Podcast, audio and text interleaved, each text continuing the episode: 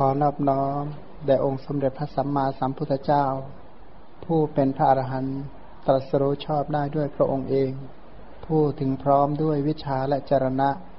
ผู้เสด็จไปดีแล้ว ผู้รู้แจ้งโลก เป็นผู้ฝึกสารถีที่สมควรฝึกได้อย่างไม่มีใครยิ่งกว่า ผู้เป็นศาสดาของเทวดาและมนุษย์ทั้งหลาย ผู้จำแนกแจกแจงพระธรรมอันประเสริฐ ขอนอบน้อม แด่พระธรรมคำสอนที่พระองค์ทรงเคารพบูชา เป็นธรรมที่ผู้ศึกษาและปฏิบัติพึงปรากฏชัดได้ด้วยตัวเอง ขอนอบน้อมแด่หมู่พระอริยสงฆ์เจ้าทั้งหลาย ผู้ปฏิบัติเพื่อกำจัดราคะ ผู้ปฏิบัติเพื่อกำจัดโทสะผู้ปฏิบัติเพื่อกำจัดโมหะ ตรัสรู้อริยสัจธรรมตามพระผู้มีพระภาคเจ้า ขอความเจริญในธรรมจงบังเกิดมีแก่บรรดาโยมทั้งหลาย เราก็ได้กล่าวถึงสุเมธบัณฑิต สุเมธบัณฑิตนี่คือใครนะนึกออกนะสุเมธบัณฑิตก็คืออดีตชาติของพระพุทธเจ้า สมัยที่เป็นพระโพธิสัตว์ ตอนนั้นยังไม่ได้รับพุทธพยากร ยังไม่ได้รับพุทธพยากร คือพระพุทธเจ้ายังไม่ได้ทำนายว่า สุเมธบัณฑิตนี้จะได้เป็นพระพุทธเจ้า ราะตอนนั้นเป็นอนิยตะโพธิสัตว์ เป็นผู้ที่ยังไม่แน่นอน ที่จะตรัสรู้เป็นพระสัมมาสัมพุทธเจ้าหรือไม่ แต่ว่าเหตุปัจจัยอะไรทำให้เขาได้รับพุทธพยากรณ์ทำไมเขาจึงได้รับพุทธธรรมนาย แล้วก็เลยกล่าวถึงประวัติของสุเมธบัณฑิต ในอดีตชาติเมื่อสี่อสงไขยเศษแสนกับที่แล้วอะ กล่าวว่าสุเมธบัณฑิตนั้นเป็นลูกของ เศรษฐีของพราหมณ์มหาศาลที่มีทรัพย์มากอยู่ในเมือง เมืองอะไรนะ เมืองรัมมะวดีนะ เมืองรัมมะว่างั้นเถอะเป็นลูกของเศรษฐีที่มีฐานะมาก มีการศึกษาสูง ตอนหลังบิดามารดานี่สิ้นชีวิตหมดนะก็เป็นผู้ที่รับทรัพย์มรดกตั้งแต่ยังหนุ่ม ก็มาพิจารณา พิจารณาถึงชีวิต พิจารณาถึงกองทุกข์ ของคนที่เกิดมาแล้ว มีการเปรียบเทียบอุปมาอุปไมยหลายอย่างด้วยกัน ซึ่งคำเปรียบเทียบอุปมาอุปไมยเหล่านั้น ก็เป็นคำเปรียบเทียบเพื่อเพื่อที่จะสแสวงหาทางคืออริยมรรคแล้วก็เปรียบเทียบเพื่อที่จะสแสวงหาฝั่งคือพระนิพพาน เสร็จแล้วก็เปรียบร่างกายของตัวเองเนี่ยเหมือนเรือเก่าที่ค่ำคร่านะมีรูรั่วผุพังเหมือนกัน เสร็จแล้วก็เลยคิดออกบวช ซึ่งครั้งที่แล้วเราก็ได้กล่าวมาถึงตรงนี้ ครั้งนี้ก็ต่อไปว่าสุเมธบัณฑิตเนี่ยคิดเนื้อความประกอบด้วยเนคขมมะ คือคิดแบบคนที่มีใจที่จะออกจากวัตตะความคิดที่ออกจากวัตตะ ความคิดเหล่านี้เรียกว่าเนคขมมะ ท่านก็อุปมาด้วยนัยะต่าง ๆ อย่างนี้แล้วก็สละ กองโภคสมบัตินับไม่ถ้วนในเรือนของตน แก่เหล่าชน มีคนกำพร้าและคนเดินทางไกลเป็นต้น ตามนัยยะที่กล่าวมาแล้วในหนหลัง คือพอคิดจะออกบวชอย่างนี้เข้านะทรัพย์สมบัติไม่ได้เกื้อกูลต่อนักบวชมันก็เลยเอาทรัพย์สมบัติเหล่านั้น บริจาคทานหมด ถวายมหาทานละวัตถุกรรมและกิเลสกรรมแล้ว ออกจากนคร ออกจากอมรนครคนเดียวเท่านั้น อาจจะมีคำว่าออกจากวัตถุกรรมและกิเลสกรรม วัตถุกรรมนั้นเป็นชื่อของรูป เสียง กลิ่นรสโพธพะนั่นเอง ถ้าพูดเป็น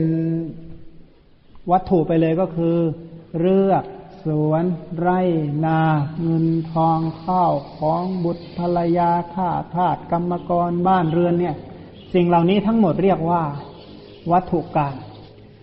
คำว่าวัตถุนี้แปลว่าเป็นที่ตั้งว่างั้นเถอะเป็นที่ตั้งแห่งกามคำว่ากามนี่แปลว่าความใคร่หรือความพอใจความกำหนัด วัตถุอันเป็นที่ตั้งแห่งความใคร่ความพอใจความกำหนัด สละวัตถุกรรมและกิเลสกรรมกิเลสกรรมก็คือ ความยินดีในอารมณ์นั้นๆ เช่น บ้านนี้เป็นวัตถุกรรมกิเลสที่ไปยินดีในบ้านเรียกว่ากิเลสกรรมเงินนี่เป็นวัตถุกรรม ใจที่ไปยินดีในเงินนั้นเรียกว่ากิเลสกาม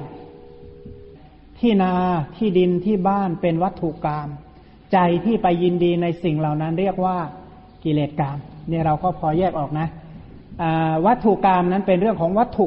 ทั้งหมดเลย กิเลสกรรมนั้นได้แก่สภาพจิตที่เข้าไปยินดีเข้าไปติดข้อง สุเมธบัณฑิตนี้ก็ละคลายความยินดีละคลายความติดข้องในสิ่งเหล่านี้ แล้วก็ ไปอาศัยอยู่ในภูเขาชื่อว่าธรรมิกะในป่าหิมพานคำว่าภูเขาชื่อว่าธรรมิกะนี้ เพราะว่าเป็นภูเขาที่นักบวชทั้งหลายเขาจะไปอยู่ที่นั่นกัน มันก็เหมือนกับเป็นแหล่งของนักบวชผู้สแสวงหาฤทธิ์หาฌานเขาก็จะไปอยู่ที่นั่นเหมือนนะสร้างอาสมเนรมิตบรรณศาลาที่จงกรมเนรมิตขึ้นด้วยกำลังบุญของตน เฉพาะเนื้อความที่กล่าวในหน้าสิบนี้เป็นสรุปเนื้อหาโดยย่อให้เราดูก่อน เสร็จแล้วจะได้อธิบายเนื้อความพิสดารโดยอีกครั้งนะ นี่เราก็มาฝึกใช้คำพีไปด้วยในขณะเดียวกันฟังคำบรรยายด้วย ฝึกดูคำพีไปด้วยนะคงไม่ต้องเรียบเท่าไหร่นะพอรีบแล้วก็ต้องกลับมาอ่านที่เก่าอีกนั่นแหละอพอท่านไปบวชอยู่อย่างนี้นะไปบวชอยู่ในภูเขาหิมพาน เขาหิมพานก็คือไอแถบทางเหนือของอินเดีย บภูเขานั่นแหะภูเขาหิมาลัยอะแถบๆนั้นแหละสร้างอาสมเนรมิตบรรณศาลา เมื่อก่อนนี่ฟังแล้วงงโอ้บรรณาศาลามันคงวิจิตพิสดารงามหรูมาก กุฏิอะไรรู้ป่ะกุฏิยาคา สร้างกุฏิยาคาหรือกระท่อมยาคานั่นแหละเรียกบรรณาศาลาบรรณาแปลว่าใบไม้อะใบตองแห้งพวกยาคาพวกใบตองนี่แหละ แล้วก็ ในในที่มีศาลาก็มีที่เดินจงกรมนะที่เดินจงกรมก็คือที่เดินกลับไปกลับมา คือตามธรรมดาชีวิตของคนเนี่ยมันต้องใช้อิริยาบถสี่ใช่ไหมสรีระยนมีจักสี่ทวารเก้าจักสี่นี่มันก็ต้องหมุนกันไปอย่างสมดุลนะเดินเกินไปก็ป่วย นั่งเกินไปก็สุขภาพไม่ดี นอนเกินไปก็ไม่ไหวยืนเกินไปก็ไม่ดีเพราะอิริยาบถสี่นี่ต้องสัมพันธ์กัน อันนักบวชทั้งหลายนี่ก็ต้องอยู่ด้วยอิริยาบถสี่ จะไปทำการทำงานไปยืนไปเดินแบบอย่างอื่นก็ไม่เหมาะ มันก็ต้องมีการทำที่เดินกลับไปกลับมา ซึ่งไม่เสียมารยาทดูแล้วก็งามอย่างเงี้ยมันก็ต้องแล้วในการเดินของท่านเนี่ยท่านเดินทางใจเหมือนกันเถอะเดินทำงานทางใจ ของเราเนี่ยเดินขยับเอางานทางกายใช่ไหมหยิบโน่นจับนี่ถือนั่นไปก็อันนี้งานกาย แต่ของท่านเดินกลับไปกลับมาเพื่อทำการงานทางใจ ก็คือเดินเจริญกรรมฐานไปด้วยนั่นเอง ในที่ที่อยู่และที่จงกรมเหล่านี้นะก็เป็นที่ที่เกิดขึ้นด้วยกำลังแห่งบุญเหมือนกันเพื่อที่จะละเว้นเสียจากโทษแห่งนิวรณ์ทั้งห้าที่ที่นั่งที่เดินพวกนี้เนี่ยนะมันบำบัดนิวรณ์ห้าได้ง่ายนำมาซึ่งกำลังกล่าวคืออภิญญาที่ประกอบด้วยเหตุ อันเป็นคุณแปดประการ อภิญญาเนี่ยนะมันมีกำลังอะ่ะ ทำให้ได้รับกำลังที่เป็นคุณแห่งอภิญญาเนี่ยนะมีแปดอย่างนะคืออภิญญานั้นเป็นชื่อของการรู้ยิ่งว่างั้นแต่อภิเนี่ยแปลว่ายิ่งยาเนี่ยแปลว่ารู้ยิ่ง รู้เกินกว่ามนุษย์ธรรมดารู้ทั่วไป เช่นรู้แล้วแสดงฤทธิ์ได้ รู้วาระจิต มีตาทิพมีหูทิพหรือว่าสามารถที่จะเนรมิตอนะมโนมยิทธิคือ แสดงเนรมิตอีกคนหนึ่งเลยนะเหมือนตัวเองเปี้ยเลยเนี่ย ขึ้นมาอีกคนหนึ่งได้ ความรู้ลักษณะนี้เรียกว่าอภิญญา ความรู้เกินกว่าคนธรรมดาทั่วไปจะทำได้ เป็นอุตริมนุสธรรม ถ้าเป็นพระภิกษุสงฆ์เนี่ยนะไปอวดว่ามีคุณธรรมเหล่านี้เนี่ย ถือว่าเป็นวัตถุแห่งปาราชิกนั้นถือว่าเป็นคุณธรรมที่ยิ่งกว่ามนุษย์นั้นอภิญญานี่นะมีคุณอยู่แปดประการด้วยกัน คยได้ยินนะคุณของอภิญญาเนี่ยนะคุณของจิตที่เป็นฌานชั้นสูงเลยมีแปดอย่าง คือเป็นจิตที่หมดจดและบริสุทธิ์ จิตนั้นจะเป็นใจที่บริสุทธิ์หมดจด เป็นใจที่สะอาดและผุดผ่อง ข้อสองนะข้อหนึ่งก็คือ หมดจดบริสุทธิ์ ข้อสามสะอาดผุดผ่อง ข้อสี่ก็ไม่มีมนทินคือกิเลสเครื่องเศร้าหมอง เป็นจิตที่ไม่มีมนทินไม่เศร้าหมอง แล้วก็เป็นจิตที่ปราศจากอุปกิเลส มานะเป็นต้นจะไม่เกิดขึ้นในจิตชนิดนั้น จิตชนิดอภิญญาเนี่ยแล้วก็จะเป็นจิตอ่อนโยน มุทุนะเป็นจิตที่อ่อนโยน กรรมัญญาตา เป็นจิตที่ควรแก่การงาน แล้วก็เป็นจิตที่มั่นคง เป็นจิตที่ไม่หวั่นไหวอันนี้คือลักษณะคุณของอภิญญาแปดอย่างนะทำให้เป็น จิตที่มีคุณภาพมาก เมื่อเทียบในบรรดาจิตทั่วไปอย่างที่ท่านกล่าวไว้ว่า เมื่อจิตมั่นคงอย่างนี้แล้วนะก็คือทำให้หมดจดสะอาดผุดพองไม่มีมนทินปราศจากอุปกิเลสอ่อนโยนควรแก่การงานมั่นคงไม่หวั่นไหวอันนี้ก็คือธรรมชาติของจิตที่เป็นอภิญญานั่นเอง แล้วก็ละทิ้งผ้าสาดกที่ประกอบด้วยโทษเก้าประการในอาสมบทนั้น แล้วนุ่งห่มผ้าเปลือกไม้ ซึ่งประกอบด้วยคุณสิบสองประการบวชเป็นฤาษีคนที่จะบวชเป็นฤาษีเนี่ยสละเป็นอย่างมากเลย ท่านเมื่อบวชแล้วอย่างนี้ก็ละบรรณศาลานั้น ซึ่งเกลื่อนกล่นไปด้วยโทษแปดประการเข้าไปหาโคนไม้ ซึ่งประกอบด้วยคุณสิบประการ จะอธิบายต่อไป เลิกละข้าวต่างๆ ทั้งปวง ไม่กินข้าวแล้วนะบวชอย่างนี้ไม่กินข้าวแล้วนะกินผลไม้แทน หันมาบริโภคผลไม้ที่หล่นจากต้นเองเริ่มตั้งความเพียรด้วยอำนาจการนั่งและการยืนในการจงกรม ภายในในเจ็ดวันนั่นเองก็ได้อภินยาห้าสมาบัติแปดเอาจริงอะนะสละทุกอย่างเลยนะข้าวยังไม่กินเลยเอาจริงขนาดนั้นนะนะจนว่าเจ็ดวันนี้ได้อภินยาเลย ท่านได้บรรลุกำลังแห่งอภินยาตามที่ปรารถนาไว้นั้นด้วยประการชนิอันนี้คือเรื่องสรุปว่า พูดถึงวิธีการบวชวิธีการใช้ปัจจัยสี่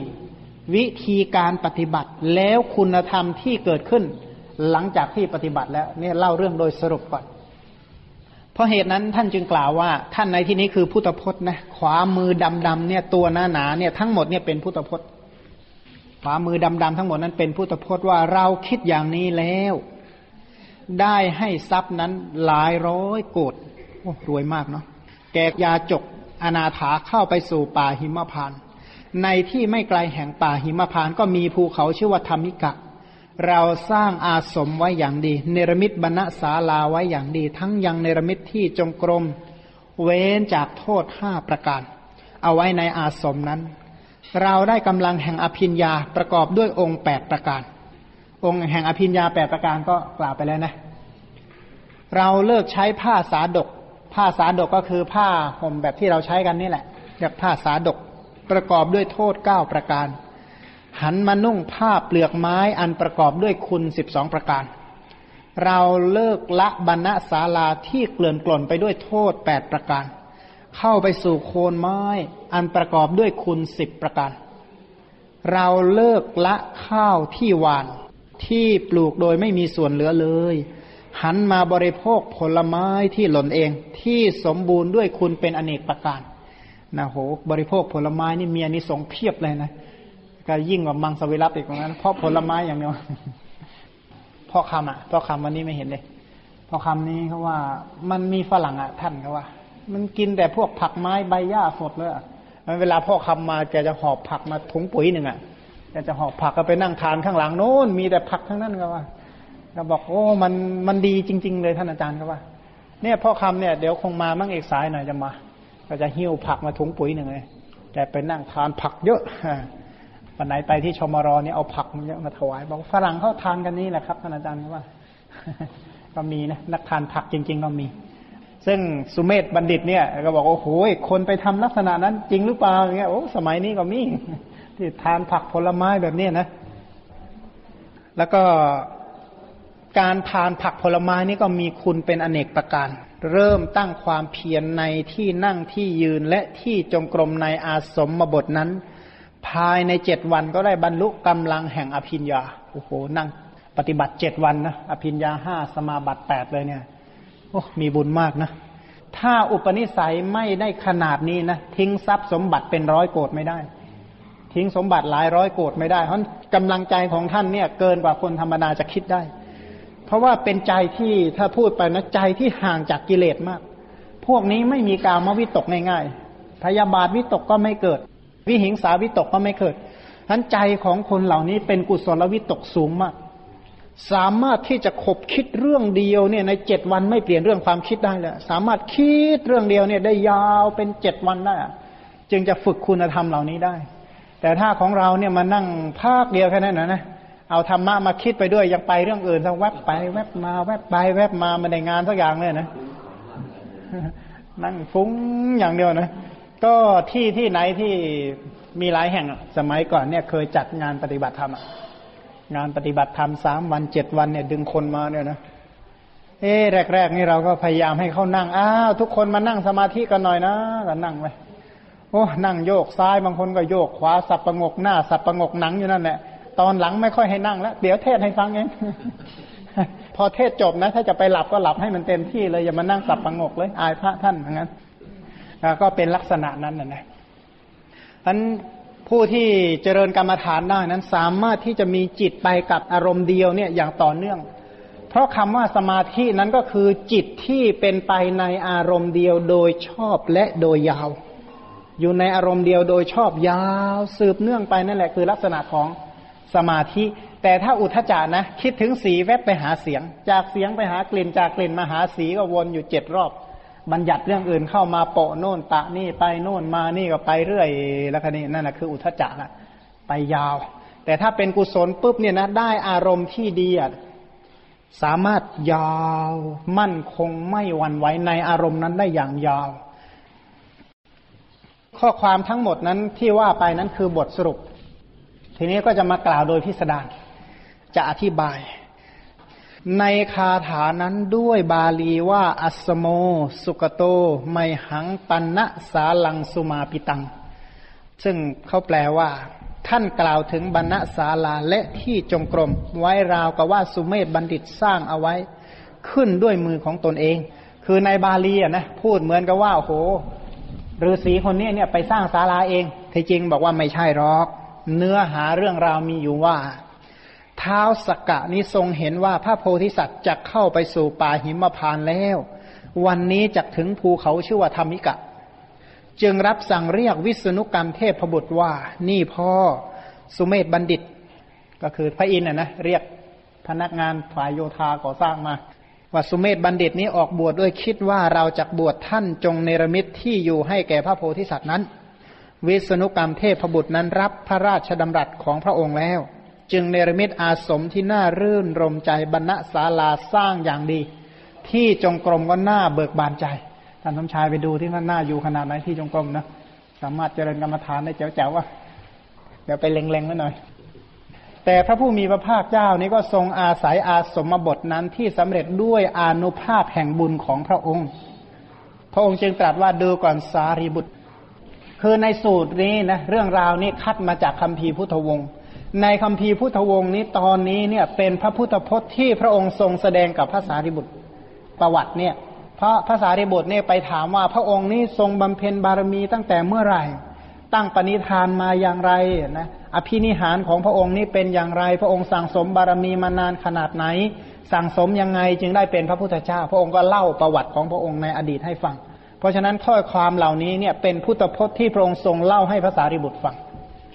พระองค์ก็ตรัสว่าดูก่อนสารีบุตรที่ทำมิกะบรรพศนั้นน่ะ อาสมเราได้สร้างขึ้นอย่างดีแล้ว เนรมิตบรรณศาลาไว้อย่างดี ทั้งยังเนรมิตที่จงกรมเว้นจากโทษห้าประการไว้ใกล้อาสมนั้นคำว่าสุกโตไมหังเนี่ยเราสร้างอาสมไว้อย่างดี ปันณสาลังสุมาปิตัง แม้บรรณศาลาที่มุงด้วยใบไม้ของเราก็สร้างไว้ดีแล้ว บทว่าปัญจะโทสะวิวิชิตัง ความว่าชื่อว่าโทษของที่จงกรมเนี่ยมีห้าอย่าง คือที่จงกรมก็คือที่เดินกลับไปกลับมาเนี่ยนะที่เดินบริหารเดินออกกำลังกายของ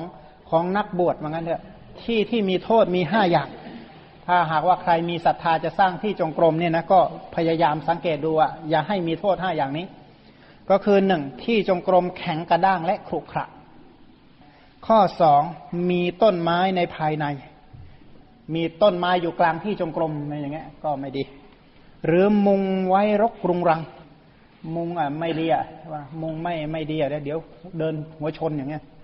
หรือว่าสี่คับแคบมาก ที่เดินเนี่ยแคบมันก็เหมือนกับเดินสะพานไม้กระดานแผ่นเดียวอย่างเงี้ยมันแคบแบบนั้นอะไม่ดี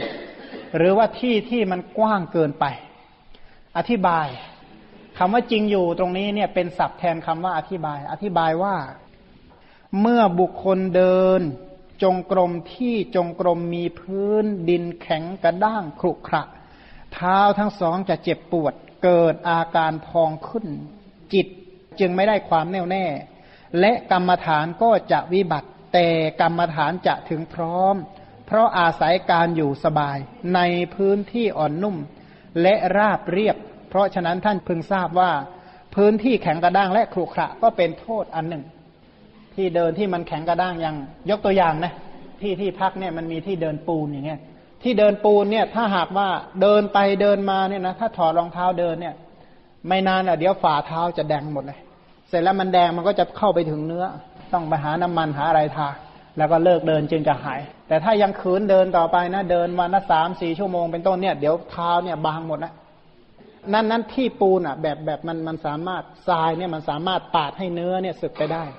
สึกร้อไป แต่ถ้าเป็นพื้นลักษณะนี้นะพื้นหินขัดอย่างดีอย่างนี้เลย ถ้าเดินแบบนี้เท้าจะกระด้างถ้าเดินพื้นที่แบบนี้มากๆเท้าจะกระด้างเพราะมันแข็ง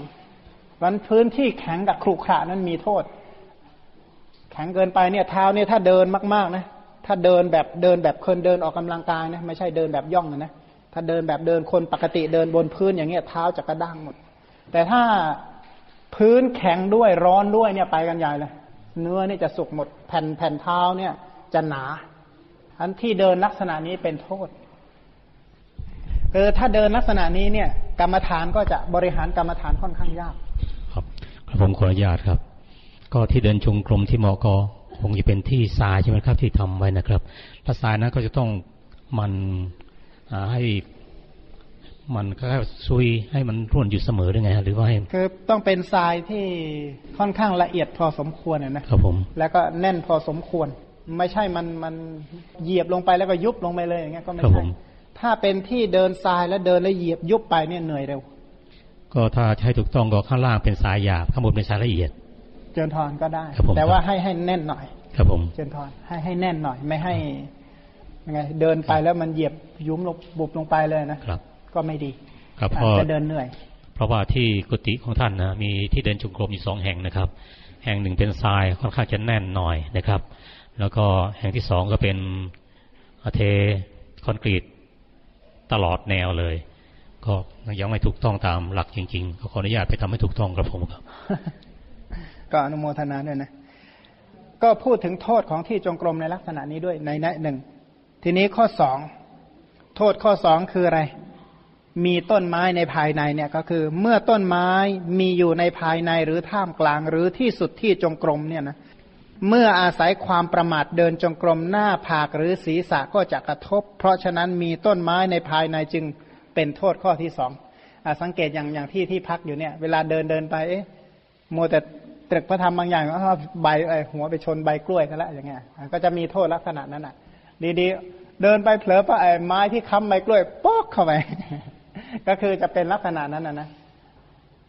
เพราะว่าการเดินจงกรมในที่นี้ก็คือเดินแล้วจิตเป็นไปกับพระธรรมใช่ไหมก็ตรึกเป็นไปกับพระธรรม คือธรรมชาติของจิตเนี่ยจะรู้ทีละอารมณ์ใช่ไหม ถ้าจิตเป็นไปกับการประฐานมากมันก็ไม่ได้สนใจเรื่องอื่นนะเพราะไม่ได้พิจารณาเนี่ยกับเรื่องอายตนะบัพพะเนี่ยใช่ไหมมันไปพิจารณาหมวดอื่นๆ ถ้าอย่างเป็นสมถกรรมฐานเนี่ยนะอารมณ์ของสมถะส่วนใหญ่เป็นบัญญัติ ส่วนใหญ่เป็นบัญญัติ ถ้าพุทธคุณนี่เป็นปรมัตถ์แต่ปรมัตถ์นั้นเกิดทางมโนทวารวิถีมันไม่ได้เกี่ยวกับปัญจทวารวิถีนั้นการรับอารมณ์ข้างหน้าก็เพียงแต่ว่ารับปกตินิดหน่อยเท่านั้นเองเพื่อที่จะ การเดินเป็นไปได้ ส่วนใหญ่ก็อยู่ในโลกของความคิดซะส่วนใหญ่นะอันอย่าลืมว่าการเจริญสมถะก็คือการคิดนั่นเอง แต่เรื่องที่ดีนะเรื่องที่ดีท่านใช้คำว่าเนคขมมะวิตก อัพยาปาทะวิตก อวิหิงสาวิตก เพราะว่าพระพุทธเจ้าก็สอนให้เจริญกุศลวิตก พระพุทธเจ้านั้นมีคุณอยู่ในคุณว่า พระพุทธเจ้านั้นอะชื่อว่าพักวาเพราะพระองค์เนี่ยมีมีโชค มีโชคอย่างหนึ่งก็คือมีมีคุณธรรมอะนะคุณธรรมที่เหนือกว่าเหล่าเทวดาและมนุษย์ทั้งหลายก็คือ มีศีลสมาธิปัญญาวิมุตติ วิมุตติญาณทัศนะ มีหิริโอตปปะมีศรัทธามีวิริยะ มีสติสัมปชัญญะ มีสมถาวิปัสสนา แล้วก็หมวดสามว่าด้วยสัมมาวิตกสามพระพุทธเจ้านั่นแหละเป็นนักคิด เพราะพระองค์มีสัมมาวิตกแต่คิดเรื่องนี้ความคิดเหล่านั้นเป็นไปกับกุศลธรรม นะถ้าหากว่าผู้ที่ศึกษาพุทธคุณว่าด้วยพักวาเนี่ยนะจะมีคำว่าพระองค์นี่มีสัมมาวิตก สัมมาวิตกก็คือ เนคขมมาวิตก อัพยาปาทาวิตกและอวิหิงสาวิตก เพราะนั้นไอการเดินนั้นก็คือเดินตรึก เดินเจริญกุศลวิตกนั่นเอง แต่กุศลวิตกนั้นจะต้องอาศัยความเพียรนะสัมมปทานอะ เพื่อสนับสนุนให้กุศลวิตกเนี่ยเป็นไปได้ ทีนี้ต่อไปนะข้อสามโทษของที่จงกรมข้อที่สามคือ มุงไว้รกรุงรังเนี่ยนะก็บอกว่าเมื่อเดินจงกรมบนที่จงกรมมุงไว้รกรุงรังด้วยหญ้าและเถาวันเป็นต้น ในเวลากลางคืนก็จะเหยียบสัตว์มีงูเป็นต้น กระทำให้มันตาย หรือจะถูกพวกมันกัดได้รับความเดือดร้อน ฉะนั้นการที่มุงบังรกรุงรังจึงจัดเป็นโทษข้อที่สาม ดี๋ยวพวกงูมาเลื้อยมาอะไรอยู่แถวนั้นนะตกขึ้นมาเหยียบหางเข้ามันก็แหวงกัดเอาอะไรอย่างเงี้ยนะก็ถือว่าเป็นโทษของสถานที่ที่มุงที่รุงรัง เช่น ข้างบนเนี่ยเป็นใบไม้ใบหญ้าหมดเลยนะป่าทึบๆเนี่ยนะข้างบนเนี่ยเป็นใบไม้ รกๆเนี่ยแล้วเดินข้างล่างเนี่ยบางทีเนี่ยเดินเดินไปเดี๋ยวก็พวกหนู พวกงูพวกอะไรก็จะตกลงมาขณะที่กำลังเดินนั่นแหละ ทีนี้โทษข้อที่สี่ก็คือที่เดินจงกรมเนี่ยนะคับแคบมากนัก มีโทษยังไง มีโทษว่าเมื่อเดินจงกรมบนที่จงกรมแคบเกินไป ซึ่งมีกำหนดโดยกว้างเพียงศอกเดียวหรือครึ่งศอก ก็คือคืบสองคืบนะที่เดินจงกรมแค่คืบสองคืบเนี่ยแคบไป เล็บบ้างนิ้วมือบ้างก็จะไปสะดุดเข้าแล้วก็แตกเดินไปสะดุดอย่างใดอย่างหนึ่งเข้านะเพราะฉะนั้นความคับแคบเกินไปจึงเป็นโทษข้อที่สี่ข้อที่ห้าก็บอกว่า ข้อที่ห้าก็คือกว้างเกินไป เมื่อเดินบนจงกรมที่จงกรมกว้างเกินไป จิตก็ย่อมวิ่งพล่าน จะไม่ได้ความมีอารมณ์แน่วแน่ เพราะฉะนั้นการที่ที่กว้างเกินไปจึงเป็นโทษข้อที่ห้ากว้างเกินไปก็ไม่ดี แล้วไอ้ที่ถูกเป็นยังไงอะท่านบอกว่าที่จงกรมโดยส่วนกว้างได้ศอกครึ่งศอกครึ่งศอกหนึ่งก็ห้าสิบเซนใช่ไหมก็คือประมาณเจ็ดสิบห้าเซนนะเจ็ดสิบห้าเซนนี่ถือว่ามาตรฐานความกว้าง สองข้างมีประมาณศอกหนึ่งนะที่จงกรมโดยส่วนยาวมีประมาณหกสิบศอกสามสิบเมตร มีพื้นอ่อนนุ่ม มีทรายโรยไว้เรียบก็ใช้ได้ ถ้าก็เลยยกตัวอย่างที่จงกรมที่มาตรฐานเหมือนจงกรมของพระมหินทเถระ พระมหินทเถระนั้นเป็นใคร เป็นลูกของพระเจ้าอาโศกมหาราชที่นำพุทธศาสนาไปเผยแพร่ที่ประเทศศรีลังกา ที่จงกรมของท่านได้มาตรฐานเหมือนกัน ผู้ปลูกฝังความเลื่อมใสให้กับชาวเกาะที่เจติยะคีรีวิหารก็ได้เป็นเช่นนี้ เพราะเหตุนั้นท่านจึงกล่าวว่า เราได้สร้างที่เดินจงกรมไว้ในอาสมนั้นอันเว้นจากโทษห้าประการ กว้างศอกครึ่งเจ็ดสิบห้าเซนยาวสามสิบเมตรนั่นคือที่จงกรมมาตรฐาน ที่จงกรมห้าอย่าง แล้วก็พูดถึงอัฏฐคุณสัมเปตัง ประกอบด้วยความสุขของสมณะแปดประการเออเนี่ยนะมาลองดูนะว่าบวชมาแล้วได้รับความสุขแปดอย่างทันทีเลยเผื่อใครจะสนใจบวชมั่งได้อันนี้สงความสุขแปดอย่างนะชื่อว่าความสุขของสมณะแปดประการมีดังต่อไปนี้นะ ข้อแรกบอกว่าไม่มีการหวงแหนทรัพย์สินและข้าว ไม่หวงสักอย่างเลยนะ มีข้าวของให้หวงสักอย่างเลย ข้อสองก็บอกว่าสแสวงหาแต่บินทบาทที่ไม่มีโทษ ข้าวปลาอาหารที่รับประทานเข้าไปไม่มีโทษใช่ไหมข้อสามบริโภคแต่บินทบาทที่เย็นแต่ร้อนๆจริง ๆ เนี่ยโหว่าได้ฉันเนี่ยยากนะเขาบอกโอ้ทำอาหารร้อนๆไปถวายท่านอะร้อนที่บ้านโยงอะไปถึงที่พระฉันเย็นหมดนะอันได้รับบริโภคอาหารที่เย็นสี่ไม่มีการบีบบังคับราษฎร ในเมื่อพวกลูกหลวงทั้งหลายเที่ยวบีบบังคับราษฎรถือเอาทรัพย์ มีค่าและเหรียญกระสาบตะกัวเป็นต้นเขาบอกว่าข้าวของเหล่านี้ไม่ได้เกิดจากการไปบีบบังคับขูดรีดได้มาหว่างั้นเถอะอันคนที่ให้นั้นต้องเขาให้ด้วยความสมัครใจ ไม่ใช่ไปบอกว่า เออต้องให้เท่านี้นะต้องเท่านั้นนั่นไม่มีทักอย่างอันเขาก็ทำบุญด้วยศรัทธาเข้าไป แต่แต่ไม่เหมือนกับท่านก็ยกเหมือนหลวงอะนะลูกหลวงทั้งหลายเนี่ยก็คือก็ต้องไปบีบนะ ถ้าแกจะเอาอันนี้ไปภาษีเท่านี้นะอันนี้ภาษีเท่านั้นเท่านี้ อันนี้เขาเรียกบีบมาแต่ว่าสมณะสุขนี้จะไม่มีบีบใครสักอย่าง ทีนี้ข้อห้าปราศจากความกำหนัดด้วยอำนาจความพอใจในเครื่องอุปกรณ์ทั้งหลาย ที่ไม่ต้องผูกพันกับเครื่องอุปกรณ์เข้าของเครื่องใช้อะไรมากมายนะข้อหกไม่มีความกลัวภัยในเรื่องถูกโจรปล้นอ่าไม่ต้องห่วงทรัพย์สินเลยนะแต่ถ้าทรัพย์เยอะๆนี่ก็ไม่ไหวเหมือนกันนะ หลวงพ่อนี่ถูกฆ่าเรื่อยอะเขาสับที่กุฏิเยอะลำบากเหมือนกันแต่ว่าถ้าสมณะสุขจริง ๆ ก็จะไม่มีข้าวของเครื่องใช้อะไร ไม่ต้องห่วงเลยว่ากุฏิจะถูกปล้นเนี่ยไม่มีแล้วต่อไปนะข้อเจ็ดไม่ต้องคลุกคลีกับพระราชาและราชอามาตไม่ต้องไปคลุกคลีไม่ต้องออกงานทักอย่างว่างั้นเถอะ ไม่ต้องออกงานให้วุ่นวายใจอะไร และข้อแปดไม่ถูกกระทบกระทั่งในทิศทั้งสี่ เรียกว่าไปในทิศไหนก็ได้หมดแหละทิศสี่ทิศเนี่ยนะถ้าสำนวนเรานะถ้าเราเป็นพระประเทศไทยนะประเทศไทยนี่ของเราหมดเลยอยู่ที่ไหนก็ได้เหมือนกันแต่ต้องไปดูระวังนะบางภาคก็อยู่ไม่ได้เหมือนกันบางแห่งนั่นก็ไม่ไหวเขาไม่ใส่บาตรก็อด ท่านกล่าวอธิบายไว้ว่า ผู้อยู่ในอาสมนั้นสามารถที่จะประสบสุขของสมณะแปดอย่างเหล่านี้ได้ฉันใด เราสร้างอาสมนั้นประกอบด้วยคุณแปดอย่างฉันนั้น คือว่าที่ที่อยู่เนี่ยนะจะต้องมีคุณสมบัติแปดอย่างแบบนี้จึงสมควรจะสร้างที่อยู่ แต่ถ้าโหยเดี๋ยวก็มีที่อยู่ปั๊บเนี่ยโหทรัพย์สินมากต้องหวงต้องแหนเนี่ยแสดงว่ามีโทษแล้วนะไม่ใช่สุขของสมณะแล้วบวชมาทุกมาเฝ้าของอย่างเดียวก็ไม่ไหวใช่ไหมบวชมาแล้วมาเที่ยวสแสวงหาแต่บินทบาทอย่างเดียวก็ไม่ดีนัยยะแห่งภาษาบาลีมีอยู่อย่างหนึ่งว่า ถ้ากล่าวอย่างนี้ปั๊บเนี่ยนะอันนี้กล่าวแบบตรง แต่ก็ต้องมีการพลิกนัยยะอีกนัยยะหนึ่งว่า ถ้าตรงกันข้ามกับสิ่งนี้เรียกว่าโทษของความเป็นสมณะสมณะถ้าเข้ามาตรงข้ามข้อใดข้อหนึ่งถือว่ามีโทษแล้วมันก็ต้องพยายามว่าให้มันตรงตามนี้จนพรต้องไม่หวงแหนทรัพย์สินและข้าวแต่มีไหมครับสมณะที่หวงแหน ก็เคยได้ยินนะ มัชชริยะห้าอาวาสมัชชริยะกุละมัชชริยะที่อยู่อาศัย เจนพรข้อที่สอง หวงแหนบินทบาทหวงแหนบินทบาทมีก็ไหมครับคือสายบินทบาทไงสายนี้ต้องเป็นของฉันนะอ๋อของอื่นห้ามมาเหยียบสายด้วยนะอ๋อนี่ตระกูลชั้นตระกูลนี่ใช่ไหมเจนพรบริโภคแต่บินทบาทที่เย็นเจนพรคือไปบินทบาทส่วนใหญ่เนี่ยนะอาหารเนี่ยที่ว่าลงจากเตาแล้วบริโภคเลยก็ยากอะถ้าหากว่าไปขอร้อนๆอีกถ้าจะไม่ถูก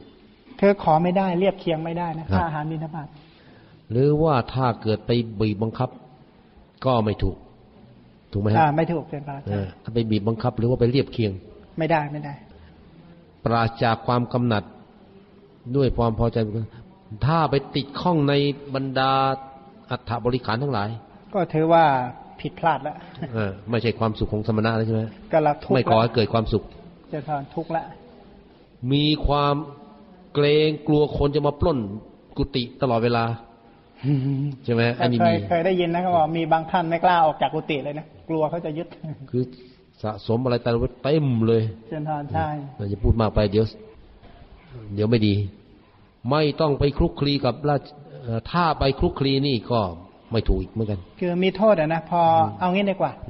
เวลาคลุกคลีกับพระราชาหรือราชาอำมาตย์นี่มีไหมสนทนาสมถกรรมฐานวิปัสสนากรรมฐานอนิจจังทุกขังอนัตตามีสักอย่างหรอก หายากเต็มทีมีแต่เดรัจฉานคาถานะแล้วก็ไม่ถูกกระทบกระทั่งในทิศทั้งสี่ไม่ถูกกระทบกระทั่งในทิศทั้งสี่ไปทิศไหนก็ไม่มีศัตรูว่างั้นเถอะฮะไปได้ทุกทิศอะ ผมเพิ่งมาเข้าใจในเรื่องที่จงกรมนี่นะ ว่าที่จงกรมนี่จำเป็นสำหรับผู้ที่บวชแต่ก่อนเคยเข้าใจผิดมา แล้วก็เคยได้รับ คำแนะนำที่ผิดผิดๆมาหน่อย เรื่องจงกรมนี่ไม่สำคัญ แค่จังกรรมะแปลว่าเดินไปเดินมา ไม่ใช่ ไม่ใช่อย่างนั้นเลย ผมนึกเข้าใจผิดมานาน แล้วก็มาเห็นด้วยกับคุณสมบัติต่างๆของทางจงกรมนี่นะ อย่าลืมว่าพระภิกษุนั้นนะฮะท่านเดินจงกรมเป็นชั่วโมง พระผู้มีภาคทรงจงกรมวันละหนึ่งชั่วโมง ตอนประมาณตีสองหลังจากที่ได้ แสดงธรรมตอบปัญหาธรรมกับบรรดาเทวดาและพรหมทั้งหลายในในในยามสุดท้ายฮะก่อนจะบรรทมนี่ จงกรมหนึ่งชั่วโมง เป็นการออกกำลังอย่างดีเลย แล้วก็ถ้าหากว่าสถานที่จงกรมไม่ครบตามคุณสมบัติอย่างนี้นะครับหนึ่งไม่ใส่รองเท้า พระภิกษุท่านไม่ได้ใส่รองเท้าอย่างเรา ก็เป็นไปตามนี้ทุกอย่างเลยครับ กว้างไปยาวไปหรือว่าจะมีที่อะไรจะมาเกะกะอะไรนี่นะครับไอ้สิ่งเหล่านี้มันเป็นเครื่องทำให้สมาธิทำให้จิตในการเดินจงกรมอะเพราะไม่ได้เดินเฉยๆอะนอกจากจะเดินแล้วยังจะต้องทำกิจการงานทางใจอะคือว่าจะต้องเจริญทั้งไม่สมถะก็วิปัสสนาตลอดเวลานะจึงจะเป็นการเดินจงกรมแล้วก็เป็นการออกกำลังไปในตัวด้วย นี่ก็เพิ่งมาทราบอานิสงส์เพราะฉะนั้นก็ต้องยกอานิสงส์ขออนุโมทนากับท่านผู้การที่ได้ท่านได้สร้าง ที่จงกรมให้กับท่านอาจารย์นี่สำหรับที่จงกรมที่บ้านนะครับ ก็ยังไม่ถูกต้องเป็นบางส่วนนะครับ เช่นที่ทำมาแล้ว ความกว้าง 75 เซนนี่ได้นะครับ แล้วความยาว 30 เมตรก็ได้ แต่ว่าพื้นทรายค่อนข้างจะแข็งเป็นมิดหนึ่ง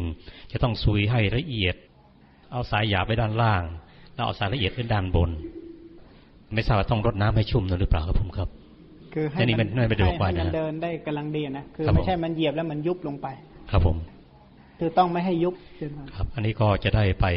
ทำให้ถูกต้องนะครับ คือการเดินจงกรมนั้นก็คือการเดินตามปกติ ก็เดินเหมือนธรรมดาคนเดิน เพราะเป็นเดินออกกำลังกายอะแต่ทีนี้ว่าการเดินออกกำลังกายนี้เดินแบบการเจริญกรรมฐานควบคู่ไปด้วย ซึ่งถ้าหากว่าเป็นปุถุชนชาวบ้านทั่วไป ก็จะเดินคิดไปเรื่อยเปื่อยใช่ไหมคิดการคิดงานคิดอะไรตามทำแบบชาวโลกไป แต่ถ้าการเดินจงกรมตามคำสอนก็คือเดินแล้วใส่ใจกับกรรมฐาน ใส่ใจกับคำสอน หมวดใดหมวดหนึ่ง สูตรใดสูตรหนึ่ง บางทีก็แค่สูตรเดียวนั่นแหละ ตรึกกลับไปกลับมากลับไปกลับมาอยู่นั่นแหละ เพื่อที่จะให้เห็นความลึกซึ้งของพระธรรมในหมวดนั้นๆ อันพระองค์กล่าวว่าสมาธิของการเดินจงกรมเนี่ยมีมาก ในอังคุตรนิกายปัญจการนิบาตกล่าวถึงอนิสงค์ของการเดินจงกรมเอาไว้ด้วย แล้วพระองค์นี่แหละเป็นผู้ที่สอนเรื่องจงกรม บางท่านก็อาจจะรังเกียจในเรื่องเอ๊ะจงกรม แต่ที่จริงเนี่ยคำว่าจงกรมนี้ก็คือมาจากศัพท์ทางพระพุทธศาสนา เป็นศัพท์ที่พระองค์ทรงแสดงด้วย แต่ถ้าไม่เดินเนี่ยนะพระถ้าไม่เดินฉันอาหารดีๆ แล้วไปทำอะไร นั่งอย่างเดียวเหรอเดี๋ยวก็ท่านนั่งกันนอนอย่างเดียวเดี๋ยวพระองค์บอกว่าเออคนขี้เกียจเนี่ยนะนอนพลิกไปพลิกมาเหมือนสุกรที่ถูกปรนปรือด้วยผักนะฉันแล้วเข้าห้องบ่อยๆฉะนั้นเหมือนกันถูกตำหนิอีกนะเพราะมีทุดงอยู่ข้อหนึ่งข้อสิบสามเรียกว่าเนสัตชิก ก็คือการสมาทานเว้นอิริยาบถนอน เดิน ยืนนั่ง แต่ที่พระเหล่านั้นเนี่ยท่านจะทำในหัวหรือท้ายที่จงกรมของท่านจะมีไม้กระดานอยู่แผ่นหนึ่งยืนหลับเอา บางทีก็ยืนพิงกระดานถ้ามันเมื่อยมากก็ยืนพิงแผ่นกระดาน ถ้าดูในประวัติพระประเจกับพุทธเจ้าลูกของนางของนางอุบลวรรณาเถรีในอดีตชาติ ท่านเป็นพระประเจกับพุทธเจ้า ท่านเหล่านี้ยืนนิพพานหมดทุกองค์เลย ยืนพิงฝากระดานเนี่ย แล้วนิพพานกันหมดเลยในประวัติของพระมหากัสสปะเนี่ยในประวัติของพระมหากัสสปะที่ได้อุปถากลูกของนางอุบลวรรณาเถรี ซึ่งเป็นพระอรหันต์ห้าร้อยองค์อะ ในประวัติของนางพัฒกาปิลานีในนั้นอะเขาจะมีที่จงกรมมีแผ่นกระดานที่ยืนด้วย เพื่อที่จะได้ยืนตรึกพระธรรมเพราะท่านเหล่านั้นจะไม่นอนเลยจะไม่มีอิริยาบถนอนเลยพระสารีบุตรก็ไม่มีอิริยาบถนอนหลายสิบปี พระโมคคัลลานะก็หลายสิบปี พระมหากัสสปะก็หลายสิบปี ไม่มีอิริยาบถนอน มีแต่สามอิริยาบถเท่านั้น มีหลายองค์ เพราะฉะนั้นการที่มีอาชีพเป็นนักบวชนี่ถ้าจะเป็นอาชีพที่ ที่บริสุทธิ์จริง ๆ ไม่ง่ายเลยนะ มันเป็นการทำกิจการงานทางใจที่ใหญ่โตมากเลยทำทั้งกลางคืนกลางวันแล้วก็นอนนิดหน่อย ที่เรียกว่าชาคริกานุโยกเลยนะฮะเป็นมากว่า ตื่นตลอดเวลานะหลับอย่างพระผู้มีพระภาคทรงบรรทมจริง ๆ เพียงหนึ่งชั่วโมงเท่านั้นเองนะตลอดชีวิตนะแล้วก็พระภิกษุนั้นเนี่ยก็ดำเนินตามอย่างนั้นเหมือนกันคือ คือหลับน้อยที่สุด แต่หมายความว่าขณะตื่นต้องเป็นกิจการงานทางใจนะตื่นด้วยกุศลจริงๆอะตื่นต้องเป็นกุศลนะมิฉะนั้นก็ก็ไม่มีประโยชน์อีกเหมือนกัน ไปหลับเสียดีกว่าเหมือนกัน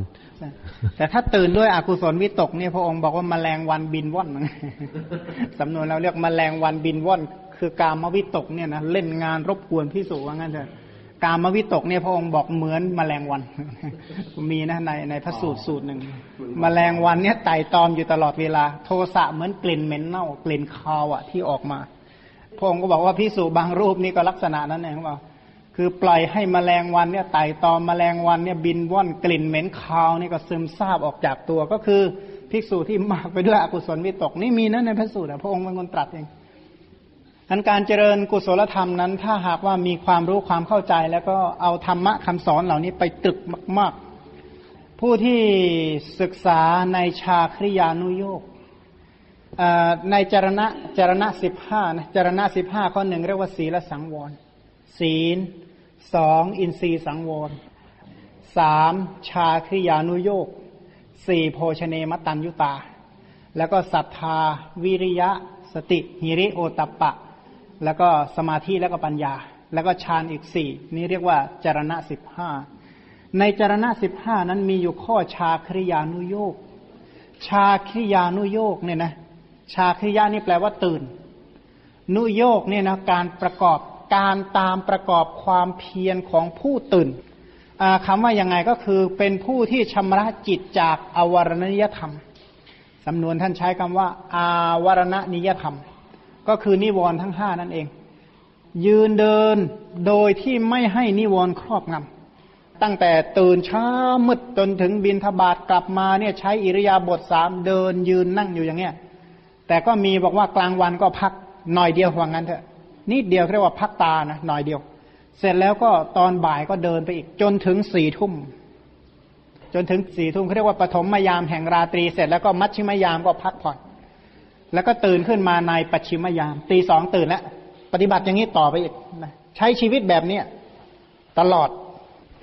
เพราะว่า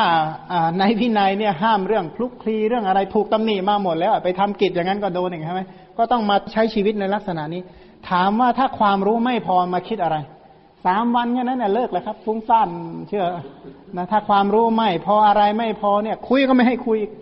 เขาบอกว่ากิจของการเข้าสู่ที่ประชุมมีสองอย่าง สนทนาธรรมกับนิ่งแบบอริยะ ถ้าสนทนาถ้าคุยก็ต้องคุยเป็นธรรมะ เป็นกถาวัตถุสิบถ้าพูดคุยเมื่อไหร่ต้องพูดเรื่องมักน้อย เรื่องสันโดษ เรื่องวิเวก เรื่องไม่คลุกคลีเรื่องปรารบความเพียรคุยเรื่องศีลสมาธิปัญญาวิมุตติวิมุตติญาณทัศนะพระองค์เนี่ยสอนให้สนทนาก็สนทนาด้วยกถาวัตถุสิบนี้ ถ้าไม่สนทนาก็นิ่งแบบพระอริยะ เขาบอกว่าถ้าเจอเรื่องที่น่าดีใจมาก ๆ เพียงแต่ยิ้มแย้มก็พอ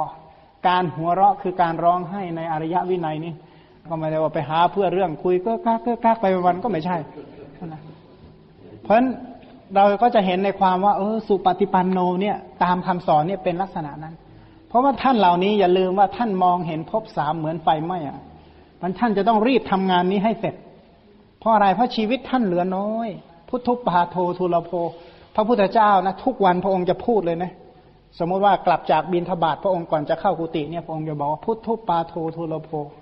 การอุบัติการเกิดขึ้นของพระพุทธเจ้าเป็นของยากนะปัปปชาก็ทุลภาเนี่ย การบวชก็เป็นของยาก การได้เป็นมนุษย์ก็เป็นของยาก การที่ท่านทั้งหลายจะมีอายตนะตาหูจมูกลิ้นกายใจเหล่านี้ก็เป็นของยาก เพราะฉะนั้นท่านอย่าปล่อยให้ขณะเหล่านี้ผ่านไปเลยนะ กิจอันใดที่พระศาสดาทรงแนะนำท่านจงไปทำกิจอันนั้นเถิด โน่นโคนไม้นั่นเรือนว่างนั่นไปบอกว่าอย่าได้เสียใจเลย เพราะตอนนี้ศาสดาอยู่พร้อมหน้า ธรรมวินัยก็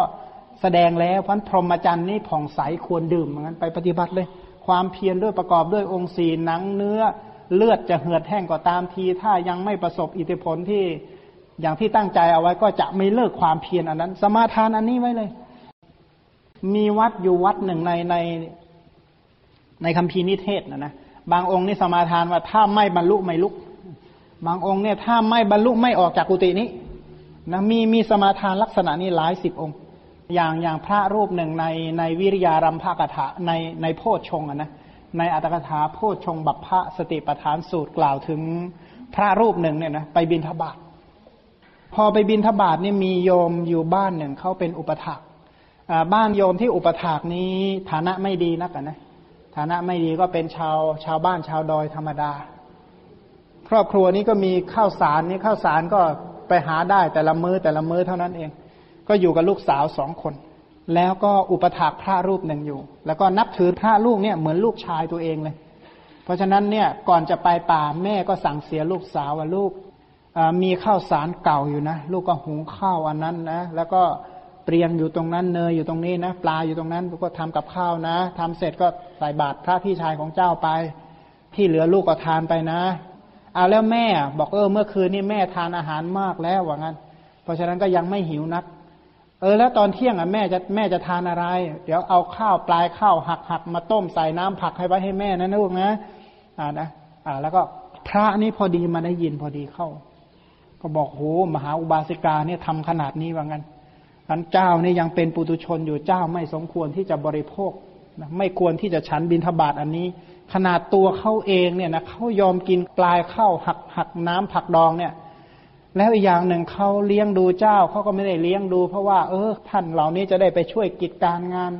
ถือเลี้ยงดูเพราะเป็นญาติเป็นอะไรก็ไม่ใช่ว่างั้นเพราะฉะนั้นถ้าไม่มีคุณธรรมก็ไม่สมควรที่จะบริโภคอาหารอันนี้ ก็เลยกลับไปที่ถ้ำ กลับไปที่ถ้ำก็บอกว่าถ้าไม่บรรลุไม่ฉันมันเนี่ยตั้งแต่นี้ไปไม่ฉันอีกละ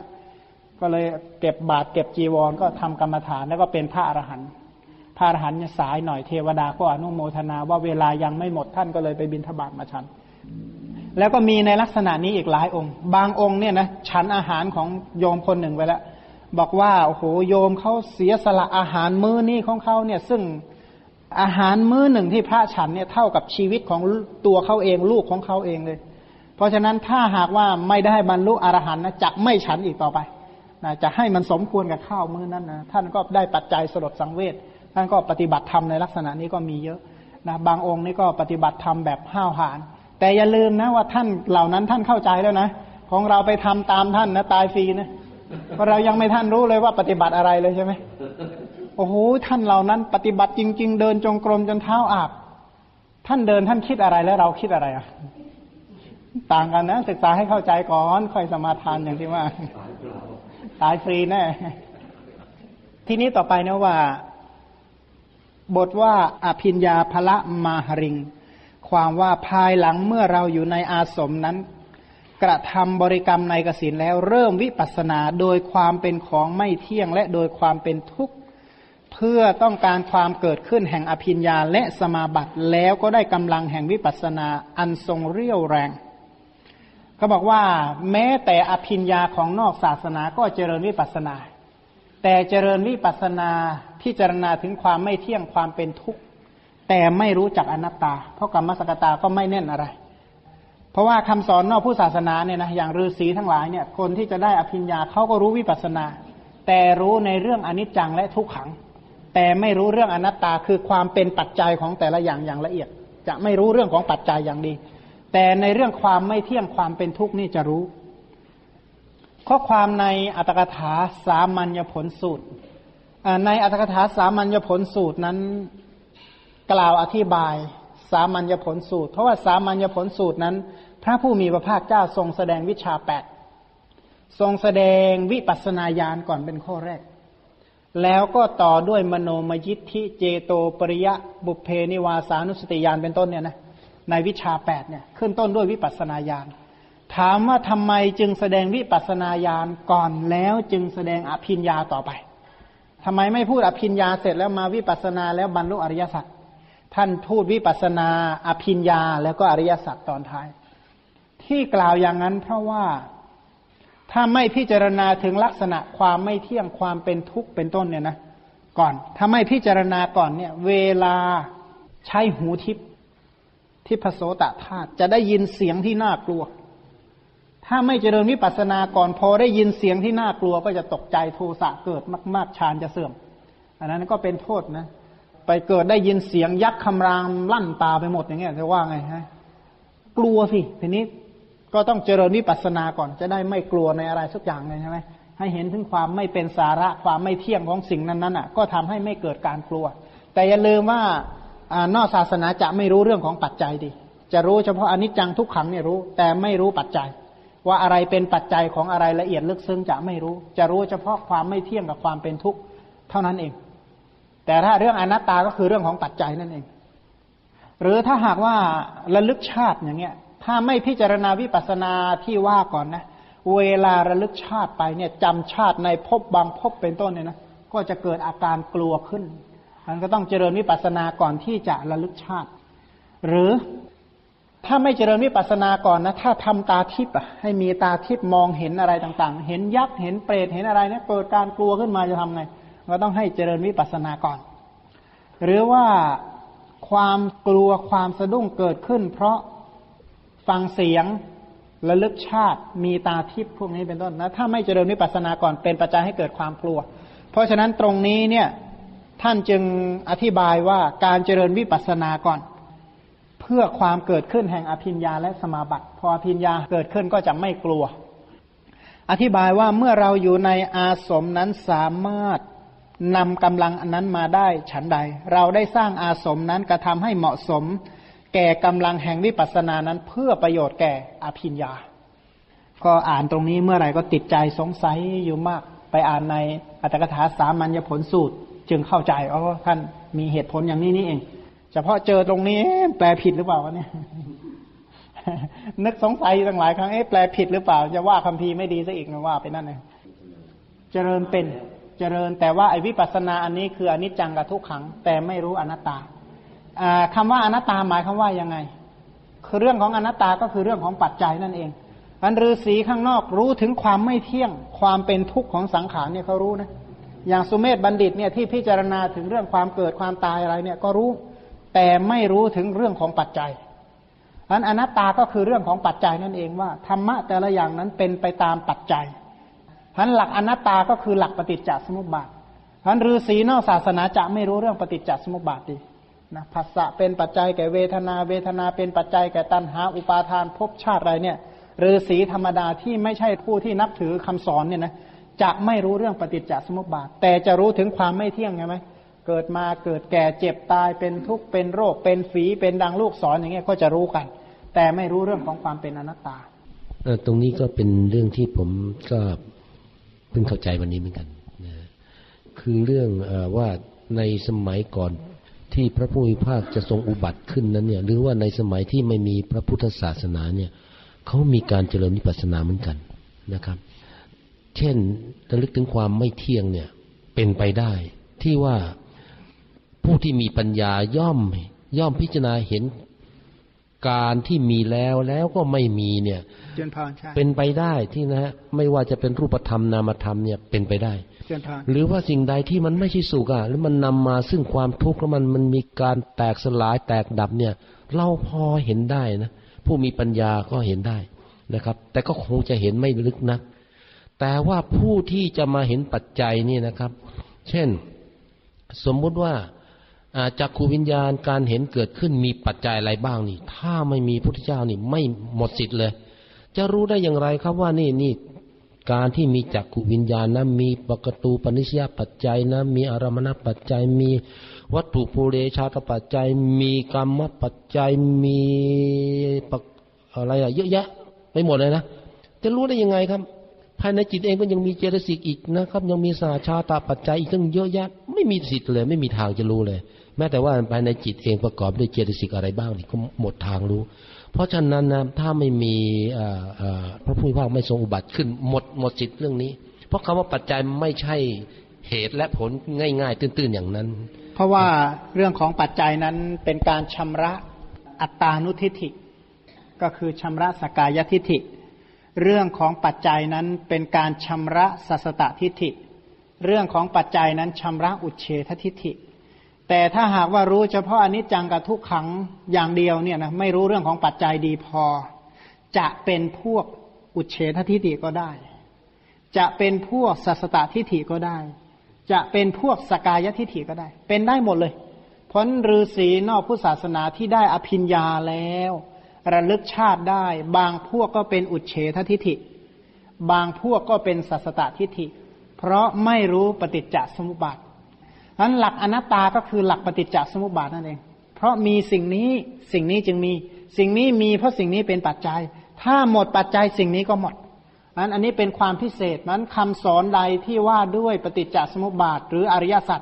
คำสอนนั้นเป็นคำสอนสายกลาง ข้อปฏิบัติใดก็ตามถ้าเพื่อรู้แจ้งอริยสัจรู้แจ้งปฏิจจสมุปบาท ข้อปฏิบัตินั้นเรียกว่ามัชชิมาปฏิปทา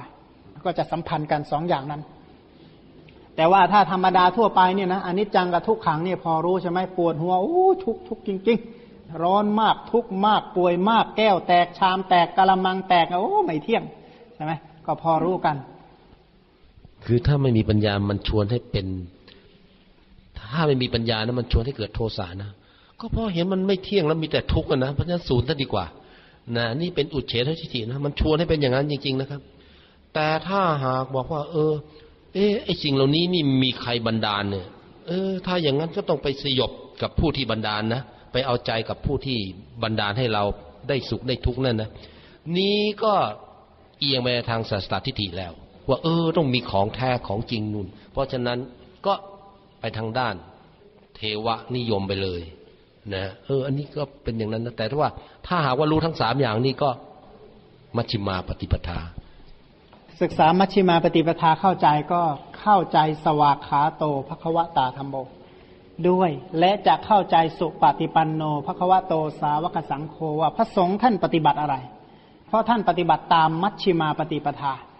ไม่บางท่านเขาเข้าใจโอ้มัชฌิมาปฏิปทาก็คือไม่เคร่งเกินไปไม่หย่อนเกินไปนั่นแหละพอดีเขาว่างั้นไอ้เคร่งเกินไปมันเป็นยังไง ไม่รู้ หย่อนเกินไปเป็นยังไงก็ไม่รู้อีกนั่นแหละ อันถ้าไม่รู้เรื่องอริยสัจจะไม่ใช่มัชฌิมาปฏิปทาเลย อันข้อปฏิบัติใดเพื่อรู้อริยสัจข้อปฏิบัตินั้นแหละเรียกว่าข้อปฏิบัติสายกลางต่อไปนะในคาถานี้ว่า สกตังปชหิงตัทะนวโทสะสมุปปาคตัง มีคำที่จะกล่าวไปตามลำดับดังต่อไปนี้ ท่านก็เล่าเรื่องประกอบด้วยว่า ได้ยินว่าในการนั้นเมื่อวิษณุกรรมเทพบุตรเนรมิตอาสมที่ประกอบด้วยกระท่อมที่เร้นและที่เดินจงกรม โดยทางโค้งดารดาษไปด้วยต้นไม้ผลิดอกออกผลมีนะมีน้ำมีรสอร่อยน่ารื่นรม ปราศจากสัตว์ร้ายและนกมีเสียงร้องน่าสะพึงกลัวต่างๆ อันควรแก่ความสงบสงัด ก็อย่าลืมว่าวิเวกเนี่ยนะได้กายวิเวก เสียงนี่เป็นปฏิปักษ์ต่อการเจริญฌานทั้งลักขณูปนิสฌานและอารัมมณูปนิสฌานนะนะ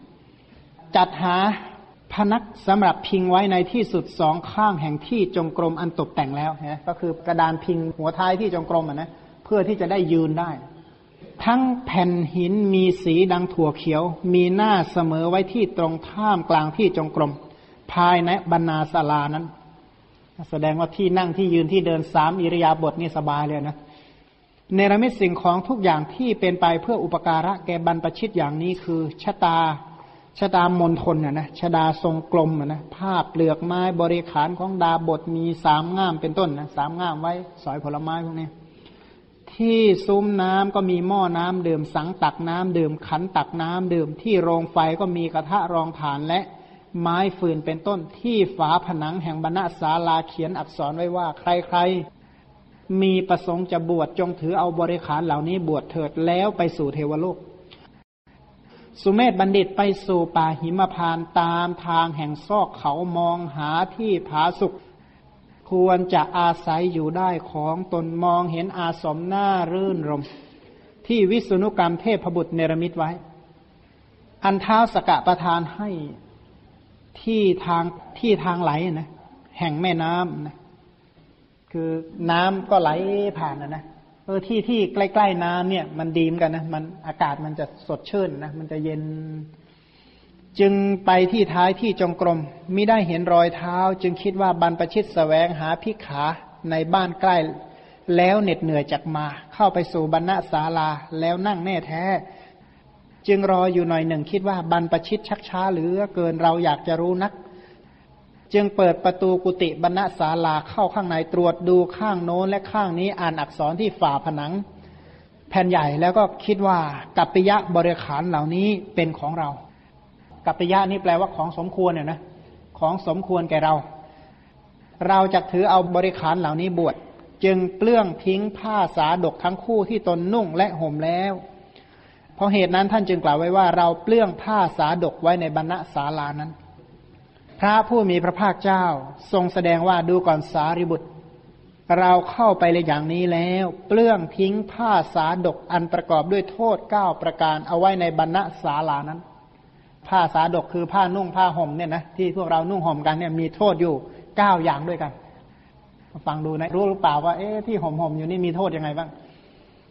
เพราะฉะนั้นเมื่อจะเปลื้องทิ้งผ้าสาดกจึงเปลื้องทิ้งไปเพราะเห็นโทษเก้าประการ จริงอยู่สำหรับผู้ที่บวชเป็นดาบท โทษเก้าประการย่อมปรากฏในผ้าสาดก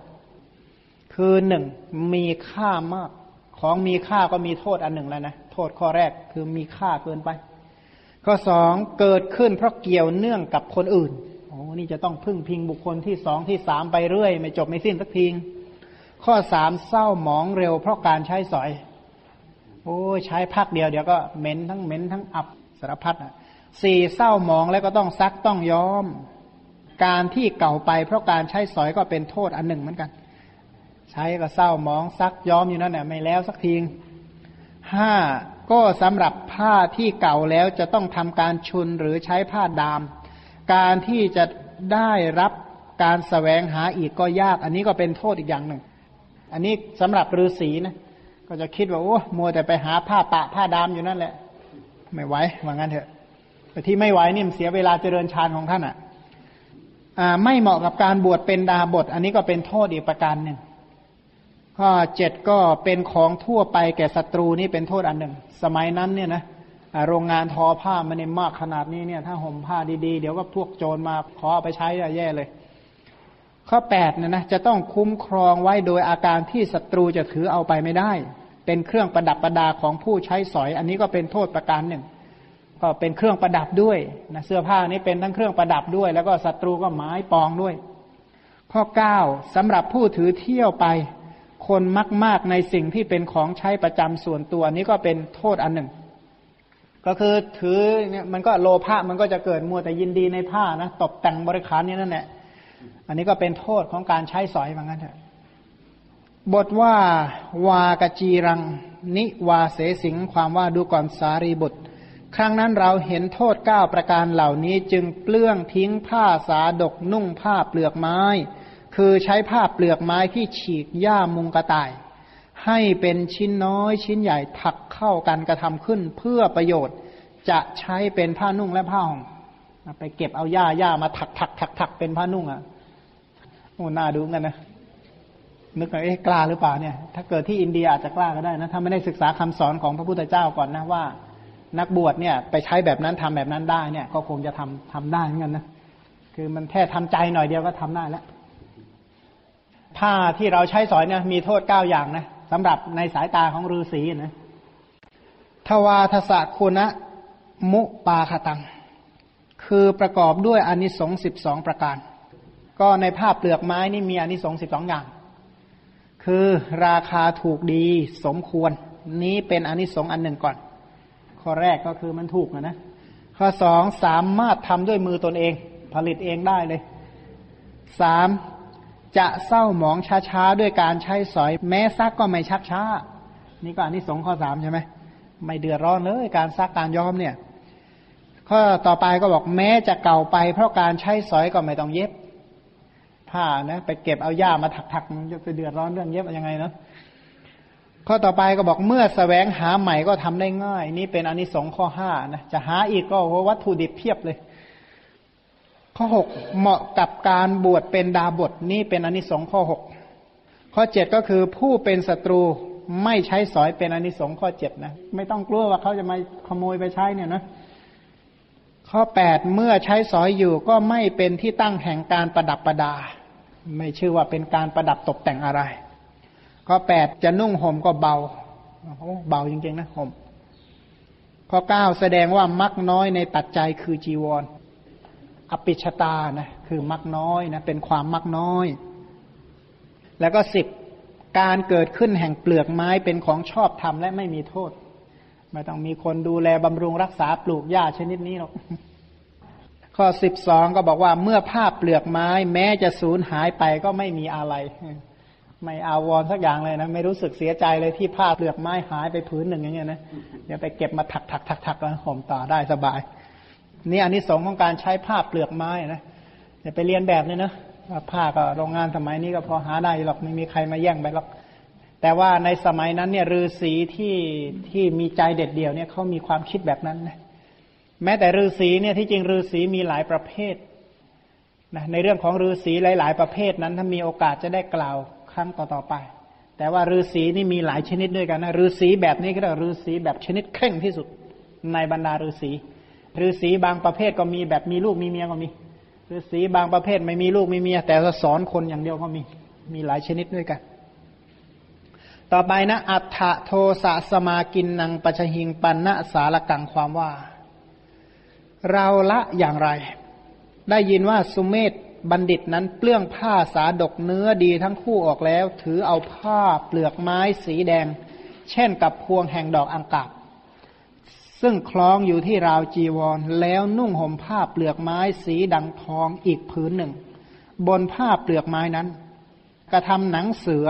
พร้อมทั้งเล็บ เช่นกับสันฐานของดอกบุญนาคผ้าเฉวียงบารวบชดามนทนแล้วสอดปิ่นปักผม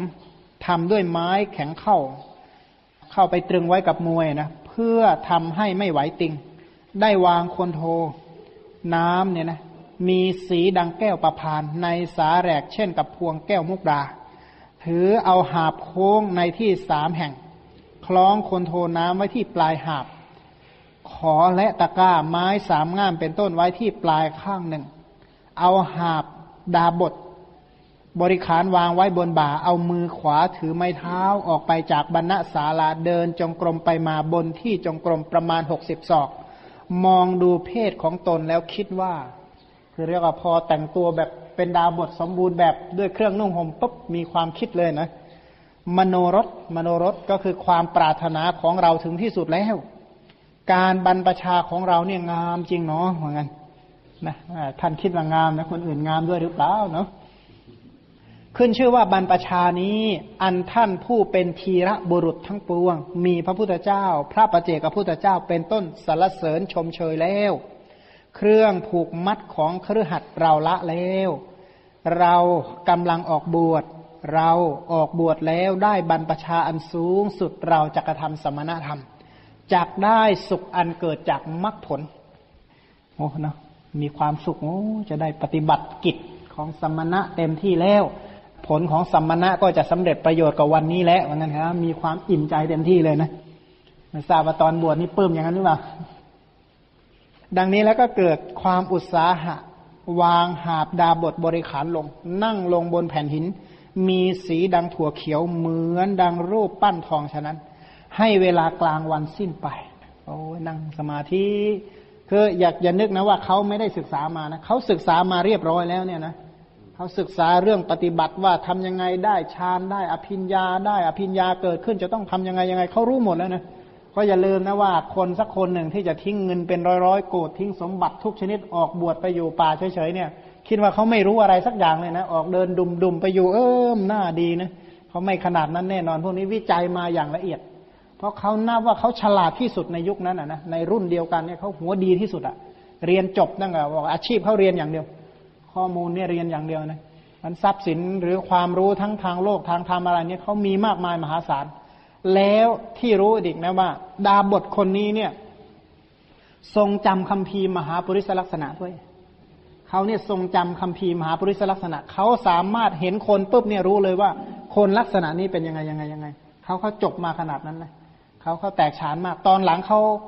เดี๋ยวต่อไปจะมีว่าเขาเห็นพระพุทธเจ้าเนี่ย โดยมนของเขาที่เขาศึกษามาเนี่ยตำรามหาปริศลักษณะที่เขาเรียนมาเขาเห็นเลยว่าโอ้นี่พระพุทธเจ้าเขาสามารถรู้ได้ขนาดนั้นนะมันบางคนก็คิดว่า เอ๊ะมันง่ายง่ายเหมือนกันจะเรียนแบบบ้างไม่ได้นะเขาเขามีความรู้เพียงพอนะของเราถ้าจะทำตามบ้างก็ให้มันความรู้มีหน่อย เช่นเดินจงกรมเนี่ยนะให้มีความรู้หน่อยว่าเดินทำอะไร แต่ก็ดีนะดีกว่านั่งหน่อย มันจะได้เหยียดแข้งเหยียดขาเอามาเพึกเอามาพาดจะได้ไม่กวน ทีนี้ต่อไปว่า ท่านก็เข้าไปสู่บรรณศาลาในเวลาเย็นนอนบนเสื่อที่ถักด้วยขแนงไม้ข้างเตียงหวาย ให้ตัวได้รับอากาศพอสบาย แล้วตื่นขึ้นใกล้รุ่งคำนึงถึงการมาของตนนะหลับสนิทนะนะเดินทางมาโหยปลื้มใจในการบวชตื่นขึ้นมาพอตื่นขึ้นมากลางดึกนั่นแหละก็เลยคิดว่า เราเห็นโทษในคารวาสแล้ว สละโภคสมบัตินับไม่ถ้วนยศอันหาที่สุดไม่ได้ เข้าไปสู่ป่าสแสวงหาเนคขมะบวชจำเดิมแต่นี้ตั้งแต่นี้ไปเนี่ยเราจะประพฤติตัวด้วยความประมาทหาควรไม่ เพราะมแมลงวันคือมิจฉาวิตกย่อมจะกัดกิน ผู้ที่ละความสงบสงัดเที่ยวไปมิจฉามิตกเนี่ยท่านบอกว่าเหมือนมแมลงวันนะ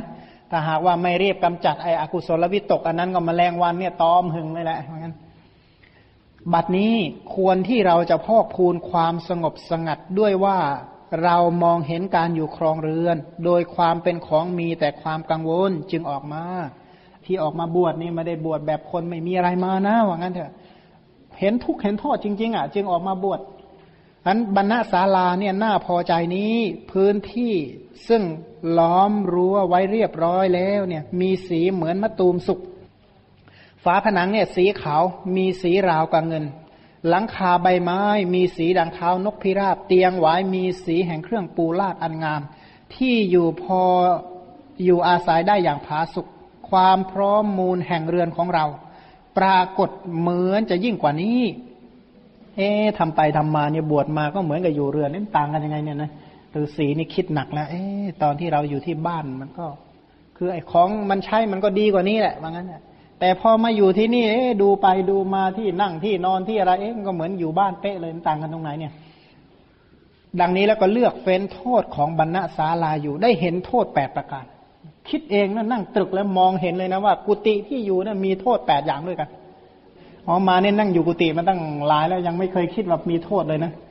ถ้าไม่ปัจเจเวกนี่หายเงียบเลย ถ้าไม่อ่านตรงนี้เนี่ยไม่รู้ว่าเออกุฏิที่อยู่ที่อาศัยก็มีโทษแปดอย่างแปดอย่างมีอะไรบ้าง คือจะต้องสแสวงหาด้วยการรวบรวมขึ้นด้วยทัพสัมภาระที่มีน้ำหนักมากมากระทำนี่ก็เป็นโทษอันหนึ่งนะเสาต้นหนึ่งเบาหรือเปล่านะเสาแต่ละต้นแต่ละต้นฝาแต่ละอันแต่ละอันเนี่ยหลังคาแต่ละแผ่นแต่ละแผ่นเนี่ยไม่ใช่ของง่ายนะของหนักทั้งนั้นแหละ โอ้ต้องไปรวบรวมไอ้สัมภาระเหล่านี้มาประชุมประชุมกันเข้ากว่าจะมาประกอบเป็นหลังเป็นเรือเนี่ยเออนี่ก็โทษข้อหนึ่งก่อน ข้อสองก็ต้องซ่อมแซมอยู่เป็นนิด เพราะเมื่อหญ้าและใบไม้ดินเหนียวเรื่องหล่นลงมาจะต้องเอาของเหล่านั้นไปวางไว้ในที่เดิม แล้วแล้วเล่าเล่าซ่อมแล้วซ่อมอีกซ่อมแล้วซ่อมอีกอะนะเดี๋ยวปลวกก็กินมดก็ขึ้นอะไรก็เป็นอย่างนั้นแหละข้อสองก็คือซ่อมบ่อยว่างั้นแต่ข้อสามบรรดาเสนาสนะต้องตกแก่คนแก่ก่อน เมื่อเขาเข้ามาก็ให้เราลุกในเวลาที่ไม่เหมาะความแน่วแน่แห่งจิต ก็จะมีไม่ได้ เพราะฉะนั้นการที่ถูกปลุกให้ลุกขึ้นนี้จึงเป็นโทษข้อที่สาม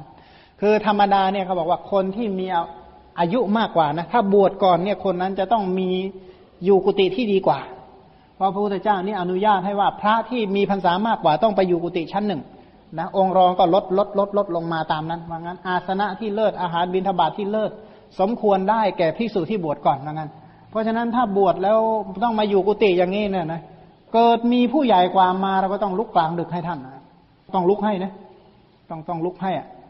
ถ้าหากว่าเราจะบอกโอ้ยกุฏินี้กุฏิผมไม่ได้ ขอเพราะของที่เขาสร้างนี่เขาไม่ได้สร้างให้ผมใช่ไหมเขาสร้างให้สงฆ์เนี่ยเมื่อสร้างให้สงฆ์เนี่ยนะต้องใช้แบบเงื่อนไขกติกาของสงฆ์กติกาของสงฆ์มีอยู่ว่าถ้ากุฏิหนึ่งหลังเนี่ยหน้าหนาวนะยกตัวอย่างมีพระอยู่สามองค์ที่นอนนอนได้คนเดียว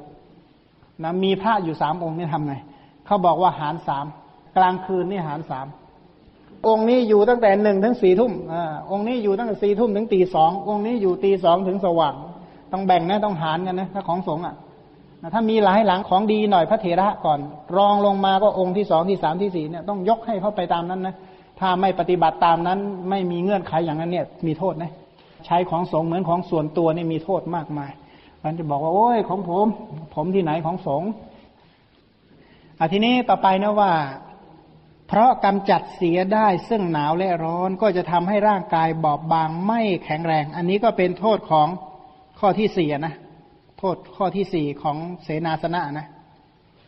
คือถ้าหากว่าการที่อยู่ที่มุงที่บางอย่างดีเนี่ยนะร่างกายไม่ค่อยแข็งแรงว่างั้นเถอะคืออากาศก็ไม่ร้อนเกินไปไม่เย็นเกินไปร่างกายกลายเป็นคนบอบบางไปเลย ก็เหมือนกับคนอยู่ในร่มตลอดตลอดเนี่ยนะออกแดดหน่อยโอ้ยทุกข์เหลือเกินอย่างเงี้ย พอมัวแต่อยู่ในร่มมันร่างกายบอบบางไปว่างั้นอันนี้ก็ถือว่าเป็นโทษอย่างหนึ่งเหมือนกันนะข้อต่อไปนะ คนเข้าไปสู่เรือนอาจทำความชั่วอย่างใดอย่างหนึ่งได้ เพราะฉะนั้นการที่ปกปิดสิ่งที่น่าตีเตียน อันนี้ก็เป็นโทษข้อที่ห้านะอยู่ในห้องลับเนี่ยนะบางทีเนี่ยคิดบาปเลยเนาะถ้าบอกอยู่ในห้องลับมีเตียงนุ่มๆคิดบาปทันทีเลย ลักษณะนั้นอันนี้ก็เป็นโทษอย่างหนึ่งเหมือนกันนะ คือที่อยู่ดีๆเนี่ยนะมันเป็นปัจจัยให้มันล่วงอกุศลไปไม่มีที่สิ้นสุดอะนะนะได้ที่นอนดีถ้ามีคนจะมาแย่งพยาปาทาวิตกก็จะมาเกิด อยากให้คนมานั่งเคียงข้างก็กามวิตกก็เกิดนะนะนึกถึงคนที่เคยดูถูกดูหมิ่นเรานะจะไปเหยียดย้ำจะไปเอาคืนเขามั่งนะวิหิงสาวิตกก็จะเกิดอะนั้นพอไปได้ที่บางที่เนี่ยนะอกุศลวิตกมันเกิดเลยนะเหมือนพระเมขียะพระเมขียะท่านเข้าไปในสวนมะม่วงเข้าไปนั่งในที่แห่งหนึ่งใช่ไหม นึกถึงโอ้ที่ตรงนี้เนี่ย อุปนิสัยที่ท่านเคยเป็นพระราชาตรงนั้นมาหลายชาติอะ ก็นึกถึงว่าโอ้ในชาติแต่ก่อนมีนางสนมกำนันมาห้อมล้อมมาบริวารเนี่ยคิดเพลินไปนะตามมาวิตกก็เกิดขึ้นอีก เสร็จแล้วอีกพักหนึ่งว่าโอ้มีคนว่าจับโจรมา นึกถึงโอ้โหสั่งฆ่ามันนะอันนี้ก็พยาปาทาวิตกก็เกิด อีกคนหนึ่งเอามันไปเคี่ยนนะเอาไปตีเอาไปหวดวิหิงสาวิตกก็เกิดอย่างเงี้ย บางอันอยู่ที่นั่นแหละโอ้ยอกุศลวิตกเนี่ยเกิดตลอดเพราะฉะนั้นไอ้โพธพารมบางอย่างเนี่ยนะมันเป็นอุปนิสัยให้อกุศลเกิดง่าย เพราะฉะนั้นท่านบอกโอ้ที่อยู่แบบนี้มันมีโทษนะเนี่ยคืออีกโทษข้อหนึ่งเพราะฉะนั้นโทษข้อที่หกก็คือ การหวงแหนด้วยคิดว่าเป็นของเรานี้ก็เป็นโทษข้อที่หกหวงแหนใช่ไหมอยู่ไปพักหนึ่งเอ๊ะใครจะมาแย่งหรือเปล่าวะเนี่ยใช่ไหมอยู่ๆเอ๊ะจะไปที่อื่นเดี๋ยวคนมาแย่งกุฏิอย่างเงี้ยอย่างเงี้ยไม่ได้ อันนี้ก็มีโทษข้อที่หกข้อเจ็ดก็ว่า ธรรมดาการมีเรือนแสดงว่าต้องมีภรรยา อันนี้เป็นข้อเจ็ดใช่ไหมอยู่ที่ห้องเงียบๆก็นึกถึงคนข้างเคียงแล้วส่วนใหญ่ก็เป็นลักษณะนั้น ทีนี้ข้อแปดก็คือเป็นของทั่วไปแก่คนหมู่มาก เพราะเป็นสาธารณะแก่สัตว์มีเลนเลือด และตุ๊กแกเป็นต้นนี้ก็โทษข้อที่แปดนะทั้งตุ๊กแกทั้งหนูทั้งอะไรมารวมมันอยู่ในนั่นแหละเพียบเลย โทษของที่อยู่อาศัยโทษของกุฏิมีแปดอย่าง เห็นแต่คุณเนี่ยนะหลับสบายสบายนะมีใครกลัวนี้นะอันนี้ก็เห็นแต่อันนี้สองอย่างเดียวนะแล้วก็มีโทษนะกว่าจะหาได้แต่ละหลังแต่ละหลังเนี่ยเหน็ดเหนื่อยขนาดไหนเนะเหนื่อยนะกว่าจะแต่งเสร็จอะไรเสร็จ แต่งเสร็จแล้วก็กวาดเช้ากวาดเย็นเช็ดถูอีกนั่นแหละอย่างนั้นแหะไม่แล้วไม่เป็นสักทียอมจำได้ว่ากวาดบ้านมากี่ครั้งแล้วแต่ถ้าบอกว่าคุณมีบ้านหลังนี้นะ สมมตินะคุณต้องกวาดอย่างนี้เช้าเย็นนะ คุณอยู่สามสิบปี คุณกวาดนะ เอาสองคูณสามสิบปีเข้าไปนะคุณมีถ้วยคุณต้องล้างเท่านี้นะคูณเข้าไป คุณต้องกินข้าวเท่านี้ คุณต้องล้างชามกี่ครั้งนะ คุณต้องหุงข้าวกี่ทีคุณต้องเคี้ยวข้าวกี่ครั้งเนี่ยนะถ้ามารู้แบบนี้ก็เอ๊ะไม่สนุกเลยนะแต่เราไม่ค่อยคิดกันนะมันเพลินในวันหนึ่งวันหนึ่งลืมเลย เพราะฉะนั้นท่านเห็นโทษของบรรณศาลาแปดอย่างนี้ ก็เลยบอกว่า บทว่าอุปาคเมิงรุกขมูลัง คู่เนทสะคุปาหตังความว่า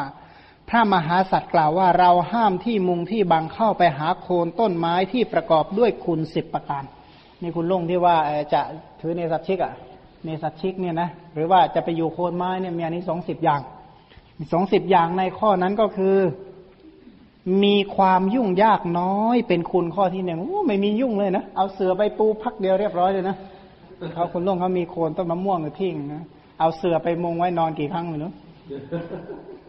เสือไปปูไว้โคนต้นมะม่วง อันนี้ข้อที่หนึ่งนะ มันยุ่งยากน้อย ข้อสองเพราะเพียงแต่เข้าไปเท่านั้นก็อยู่ในที่นั้นได้ เพราะฉะนั้นจึงไม่ต้องดูแลรักษานี้เป็นคุณข้อที่สอง ดูเหมือนเหมาะสำหรับคนขี้เกียจนะถ้าฟังไม่ดีนะคนขี้เกียจเท่านั้นแหละจะไปอยู่อย่างนี้ใช่ไหมเขาจะได้เลิกกังวลกับเรื่องเหล่านี้ จะได้ไปคิดเรื่องฌานให้ได้มาก ๆ จะได้ไปคิดสมณะทำให้เยอะๆนะตัดภาระด้านอื่นๆออกไป ข้อสามก็ที่นั้นจะปัดกวาดก็ตาม ไม่ปัดกวาดก็ตาม ก็ใช้สอยได้อย่างสบายเหมือนกัน การที่ไม่ต้องบากบั่นนักเนี่ยนะนี่ก็เป็นคุณข้อที่สามไม่ต้องไปปริโภทกังวลเรื่องดูแลเช็ดถูปัดกวาดอะไรสักอย่างนะไม่ค่อยกวาดเขาก็ไม่ค่อยตำหนินะนั่งอยู่อย่างนั้นแหละแต่บอกเอ๊ะถ้าเราไม่กวาดบอกเออถ้ากวาดเดี๋ยวมันจะหมดธรรมชาติอย่างนั้นนะ ฟังยังพอฟังขึ้นบางกุฏิบ้านรกมัวแต่ติดงานไม่ได้กวาดบ้านอันนี้ฟังไม่ค่อยขึ้นเท่าไหร่ทีนี้ข้อที่สี่บอกว่าที่นั้นปกปิดความนินทาไม่ได้ เพราะเมื่อคนกระทำความชั่วในที่นั้นย่อมละอาย เพราะฉะนั้นการปกปิดความนินทาไม่ได้ อันนี้เป็นคุณข้อที่สี่ใช่ไหมแอบทำชั่วได้ไหมขนาดนั้นนะไปทำไม่ดีไม่ร้ายอย่างไรอย่างหนึ่งโคนต้นไม้เงี้ยแต่คนก็มองเห็นหมดอย่างเงี้ยก็ไม่กล้าทำใช่ไหมอันนี้ก็ช่วยนะ ช่วยให้เกิดฮิริโอตปะได้ง่าย ข้อที่ห้าโคนไม้เหมือนกับอยู่ในที่กลางแจ้งย่อมไม่ยังร่างกายให้อึดอัด เพราะฉะนั้นการที่ร่างกายไม่อึดอัดจึงเป็นคุณข้อที่ห้าอากาศมันถ่ายเทใช่ไหมก็เลยทำให้สุขภาพดีไปด้วย หาเก้าอี้สักอันหนึ่งไปนั่งโคนไม้ดูนะเผื่อจะได้อันนี้สงอย่างนี้บ้าง แล้วก็ข้อหกเขาบอกว่า ไม่มีการต้องทำการหวงแหนเอาไว้เป็นคุณข้อที่หกถ้ามีแขกมาเออท่านอยู่โคนต้นนี้นะเดี๋ยวผมไปอีกต้นหนึ่งก็แล้วกันนะ สามารถสละได้ง่าย ๆ ไม่ยากนะไม่หวงเลยท่านเอาต้นโตๆหน่อยนะอย่าไปอยู่โคนต้นมะพร้าวกับต้นตาลกันแล้วกันไม่ได้ ต่อไปนะห้ามเสียได้ซึ่งความอาลัยในบ้านเรือนนี้เป็นคุณข้อที่เจ็ดถ้าฝึกอยู่โคนไม้บ่อยๆนะไม่ห่วงบ้านเลยนะใครจะอยู่ก็อยู่ไปข้อแปดก็บอกว่าไม่มีการที่จะต้องพูดว่าเราจักปัดกวาดเช็ดถูพวกท่านจงออกไป แล้วก็ไล่ไปเหมือนในเรือนที่ทั่วไปแก่คนหมู่มาก อันนี้ก็เป็นคุณข้อที่แปดนะเวลาปัดกวาดเช็ดถูสะดวกมาก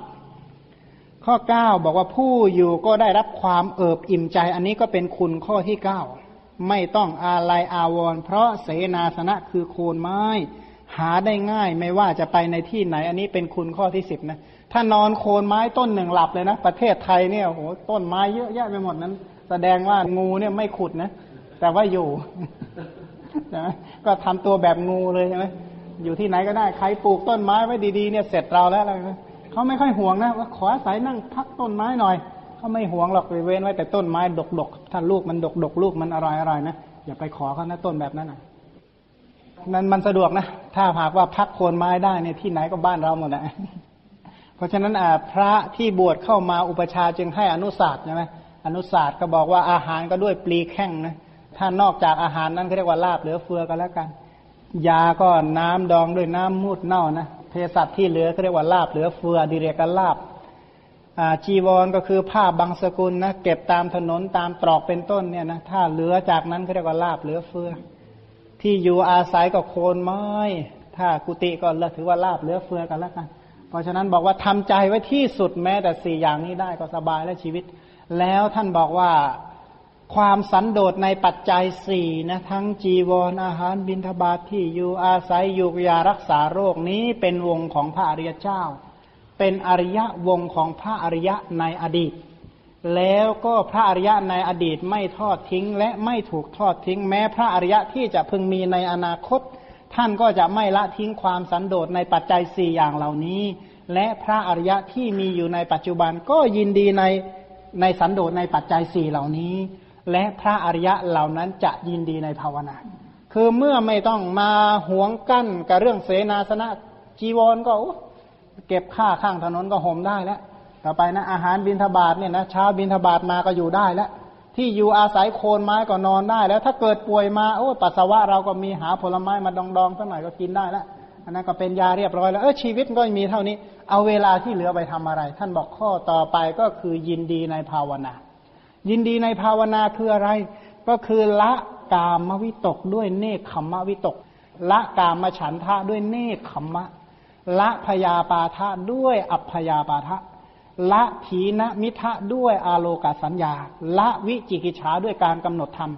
ละความฟุ้งซ่านด้วยความสงบ ละความไม่ยินดีด้วยความปราโมทละอวิชชาด้วยปัญญา แล้วก็ละนิวรณ์ห้าด้วยปฐมฌานท่านก็เริ่มละของท่านไปเรื่อยนะ จนถึงละวิตกวิจารด้วยทุติยฌานละปีติด้วยตติยฌานละสุขด้วยจตุทฌานละรูปสัญญาปฏิฆาสัญญานานตะสัญญาด้วยอากาสานัญจายตนะ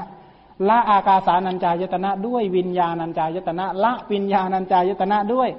อากินจัญญายตนะ ละอากินจัญญายตนะด้วย เนวสัญญานาสัญญายตนะ ละนิจจสัญญานิจจวิปลาสด้วยอนิจจานุปัสสนา ละสุขาวิปลาสเป็นต้นด้วยทุกขานุปัสนาละอัตตวิปลาสด้วย อนัตตานุปัสนาละนันทิด้วยนิพิทานุปัสนา แล้วก็ละความกำหนัดความยินดีด้วยวิราคานุปัสนาละสมุทัยด้วยนิโรธานุปัสนานะละความยึดถือด้วยปฏินิสขานุปัสนานะละนิมิตด้วยอปนิหิตานุปัสนา ท่านก็จะไปของท่านเรื่อยจนถึงละ สังโยชน์สามเบื้องต่ำด้วยโสดาปฏิมักก็ละจนถึงละกิเลสทั้งหมดด้วยอรหัตตมักอันพระอริยเจ้าทั้งหลายเนี่ยมีวงสี่อย่างคือหนึ่งสันโดษในจีวรสองสันโดษในบินทบาทสามสันโดษในเสนาสนะ ข้อสี่คือยินดีในภาวนา นี่คือวงของพระอริยะ พระอริยะในอดีต ท่านไม่ละทิ้งท่านก็ประพฤติแม้พระอริยะที่จะมีในอนาคตท่านก็เป็นอย่างนี้พระอริยะที่มีอยู่ในปัจจุบันก็เป็นอย่างนี้ ว่างั้นนี้ในอริยวังสสูตร อังคุตรนิกายจตุกะนิบาตนะไปดูได้ว่างั้นนะเป็นวงของพระอริยะพระอริยะจะไม่ทอดทิ้งข้อปฏิบัติเหล่านี้เลย แต่ก่อนนี้ผมไม่ค่อยสนใจเรื่องชาดกนะมาฟังวันนี้แล้ว เอ๊ะจะต้องไปอ่านชาดกยังไงแต่ก่อนนี้ไม่สนใจเรื่องเทรีคาถาเทระคาถานะและไปอ่าน เออ เทระคาถาเทรีคาถาก็น่าอ่าน เดี๋ยวนี้ก็ยังอ่านอยู่ ชาดกเห็นถ้าจะต้องกลับไปอ่าน แต่ว่ายังไงก็แล้วแต่นะ ถ้าเราอ่านเองก็ได้รสชาติไม่เหมือนกับท่านอาจารย์ เป็นคนนำนำมาอธิบายด้วยอ่านให้ฟังด้วย นี่มีรสชาติผิดกันเยอะนะครับ แต่เห็นจะต้องกลับไปอ่านบ้างแล้วก็มีชาดกนี่รสชาดกเยอะซะด้วยดินะกี่เล่มนะครับ ท่าน มีเกือบสิบเล่มนะเทระคาถาเทรีคาถามีอยู่ประมาณสี่ห้าเล่ม ก็ไม่น้อยนะ สิ่งเหล่านี้นี่เป็นทรัพย์นะเป็นอริยทรัพย์ทรัพย์คือสุตตะนะถ้ามองเป็นทรัพย์เมื่อไหร่เดี๋ยวไปค้นนะคนมีบุญเนี่ยนะจึงจะได้ร่วมร่วมกับคนมีบุญว่างั้นเถอะพุทธะที่เรียกว่าธาตุคือปัญญาเนี่ยนะก็จะไปรวมอยู่ใกล้ๆธาตุที่มีปัญญาเพราะงั้นเพราะคนที่มีบุญคล้ายคลึงกันก็จะไปเกิดร่วมยุคร่วมสมัยกัน ถ้าบุญน้อยหน่อยก็ห่างหน่อย บุญน้อยหน่อยก็ห่างไปเรื่อยๆเรื่อยๆเรื่อยๆถ้าบุญไม่มีเลยก็เกิดในประเทศที่ไม่สมควร นะเมื่อได้เกิดในประเทศที่ไม่สมควรก็จะทำให้ได้คบปาปมิตร เมื่อคบปาปมิตรปาปมิตรก็ชวนทำให้เกิดอกุศล อกุศลก็ล่วงมาทางกายกรรมล่วงทางวจีกรรมและล่วงทางมโนกรรม อกุศลเมื่อเสพมาก ๆ เข้ามิจฉาทิฏฐิก็จะเกิดนะเมื่อมิจฉาทิฏฐิเกิดมาก ๆ คติสองของมิจฉาทิฏฐิก็คืออบายกับนรกกับเดรัจฉาน แต่ถ้าหากว่าไปเกิดในนรกนะยังสำนึกบ้างนะตอนที่อยู่ในนรกนี่นะ แต่ว่าเป็นเดรัจฉานไม่มีโอกาสสำนึกเลย แต่ว่าพ้นจากนรกก็มาเกิดเป็นเดรัจฉาน เพราะฉะนั้นชีวิตของสัตว์เมื่อไปอบายแล้วไม่มีโอกาสทบทวนถึงพฤติกรรมคำพูดของตัวเองว่า ที่มาสูญเสียขนาดนี้เพราะอะไร ไม่มีโอกาสเลย เพราะฉะนั้นคนที่ไม่มีบุญเนี่ยจึงเป็นทุกข์อย่างยิ่งนะอันการอุบัติเกิดขึ้นของพระพุทธเจ้าเนี่ยเป็นสุขอย่างยิ่ง เพราะเป็นเหตุให้สัตว์ทั้งหลายมีบุญสัตว์ทั้งหลายก็จะได้มีตาก็ได้เห็นพระอริยเจ้า เป็นทัศนานุตริยะ มีหูก็จะได้ฟังพระธรรมคำสอนของท่านเป็นสวนานุตริยะนะมีจิตมีใจก็เป็นใจที่มีศรัทธา ต่อพระอริยเจ้าเป็นต้นก็เป็นลาภานุตริยะ ได้รับใช้ได้อุปถากได้ปฏิบัติ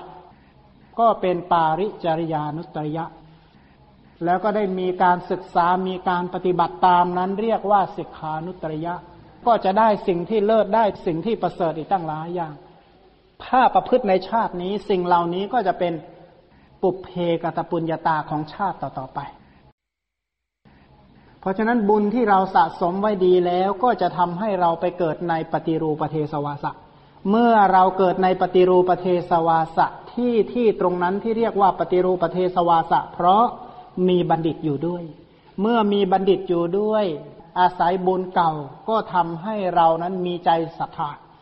ร้อมที่จะเข้าไปหาเข้าไปหาไปนั่งใกล้ถามว่าอะไรมีโทษอะไรไม่มีโทษ อะไรเป็นกุศลอะไรเป็นอกุศลอะไรควรประพฤติอะไรไม่ควรประพฤติ อะไรประพฤติปฏิบัติแล้วเป็นไปเพื่อทุกโทษทั้งโลกนี้ทั้งโลกหน้าอะไรควรเจริญไม่ควรเจริญอันเราเมื่อได้ยินได้ฟังอย่างนั้นเข้าก็เกิดการทรงจำไว้ใช่ไหมเมื่อทรงจำก็เอาไปเพ่งไปใคร่ควรไปตรึกไปพิจารณา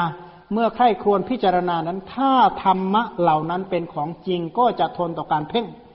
ถ้าอริยสัจของพระพุทธเจ้านี่เอาไปตรึกให้หัวแตกยังไง หาช่องว่ามันผิด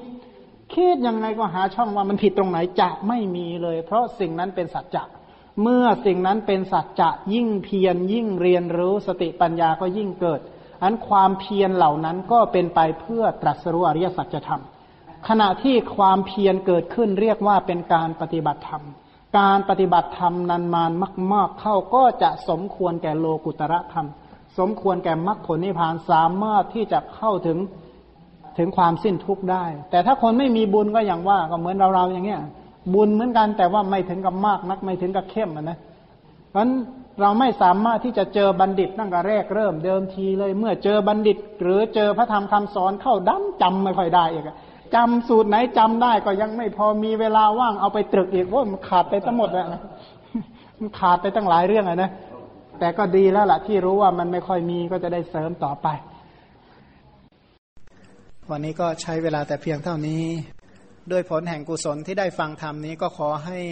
ได้เห็นพระพุทธคุณของพระพุทธเจ้าที่แสดงธรรมเพื่อความพ้นทุกข์ รู้จักความปฏิบัติดีของพระสงฆ์ทั้งหลายที่ปฏิบัติเพื่อดับทุกข์ แล้วก็พระนิพพานที่พระพุทธเจ้าแสดงถึงก็เป็นธรรมะที่นำออกจากทุกข์ก็ขอให้ประสบกับพระนิพพานเป็นที่พ้นทุกข์โดยทั่วหน้ากัน ในที่สุดนี้ขอความเออขอสัพพะมงคลจงมีแก่ท่าน ขอเหล่าเทวดาทั้งปวงจงรักษาท่าน ด้วยพุทธานุภาพธรรมานุภาพ สังขานุภาพขอความสวัสดีจงมีแก่ท่านตลอดไป ก็อนุโมทนาเป็นอย่างยิ่งเจนพร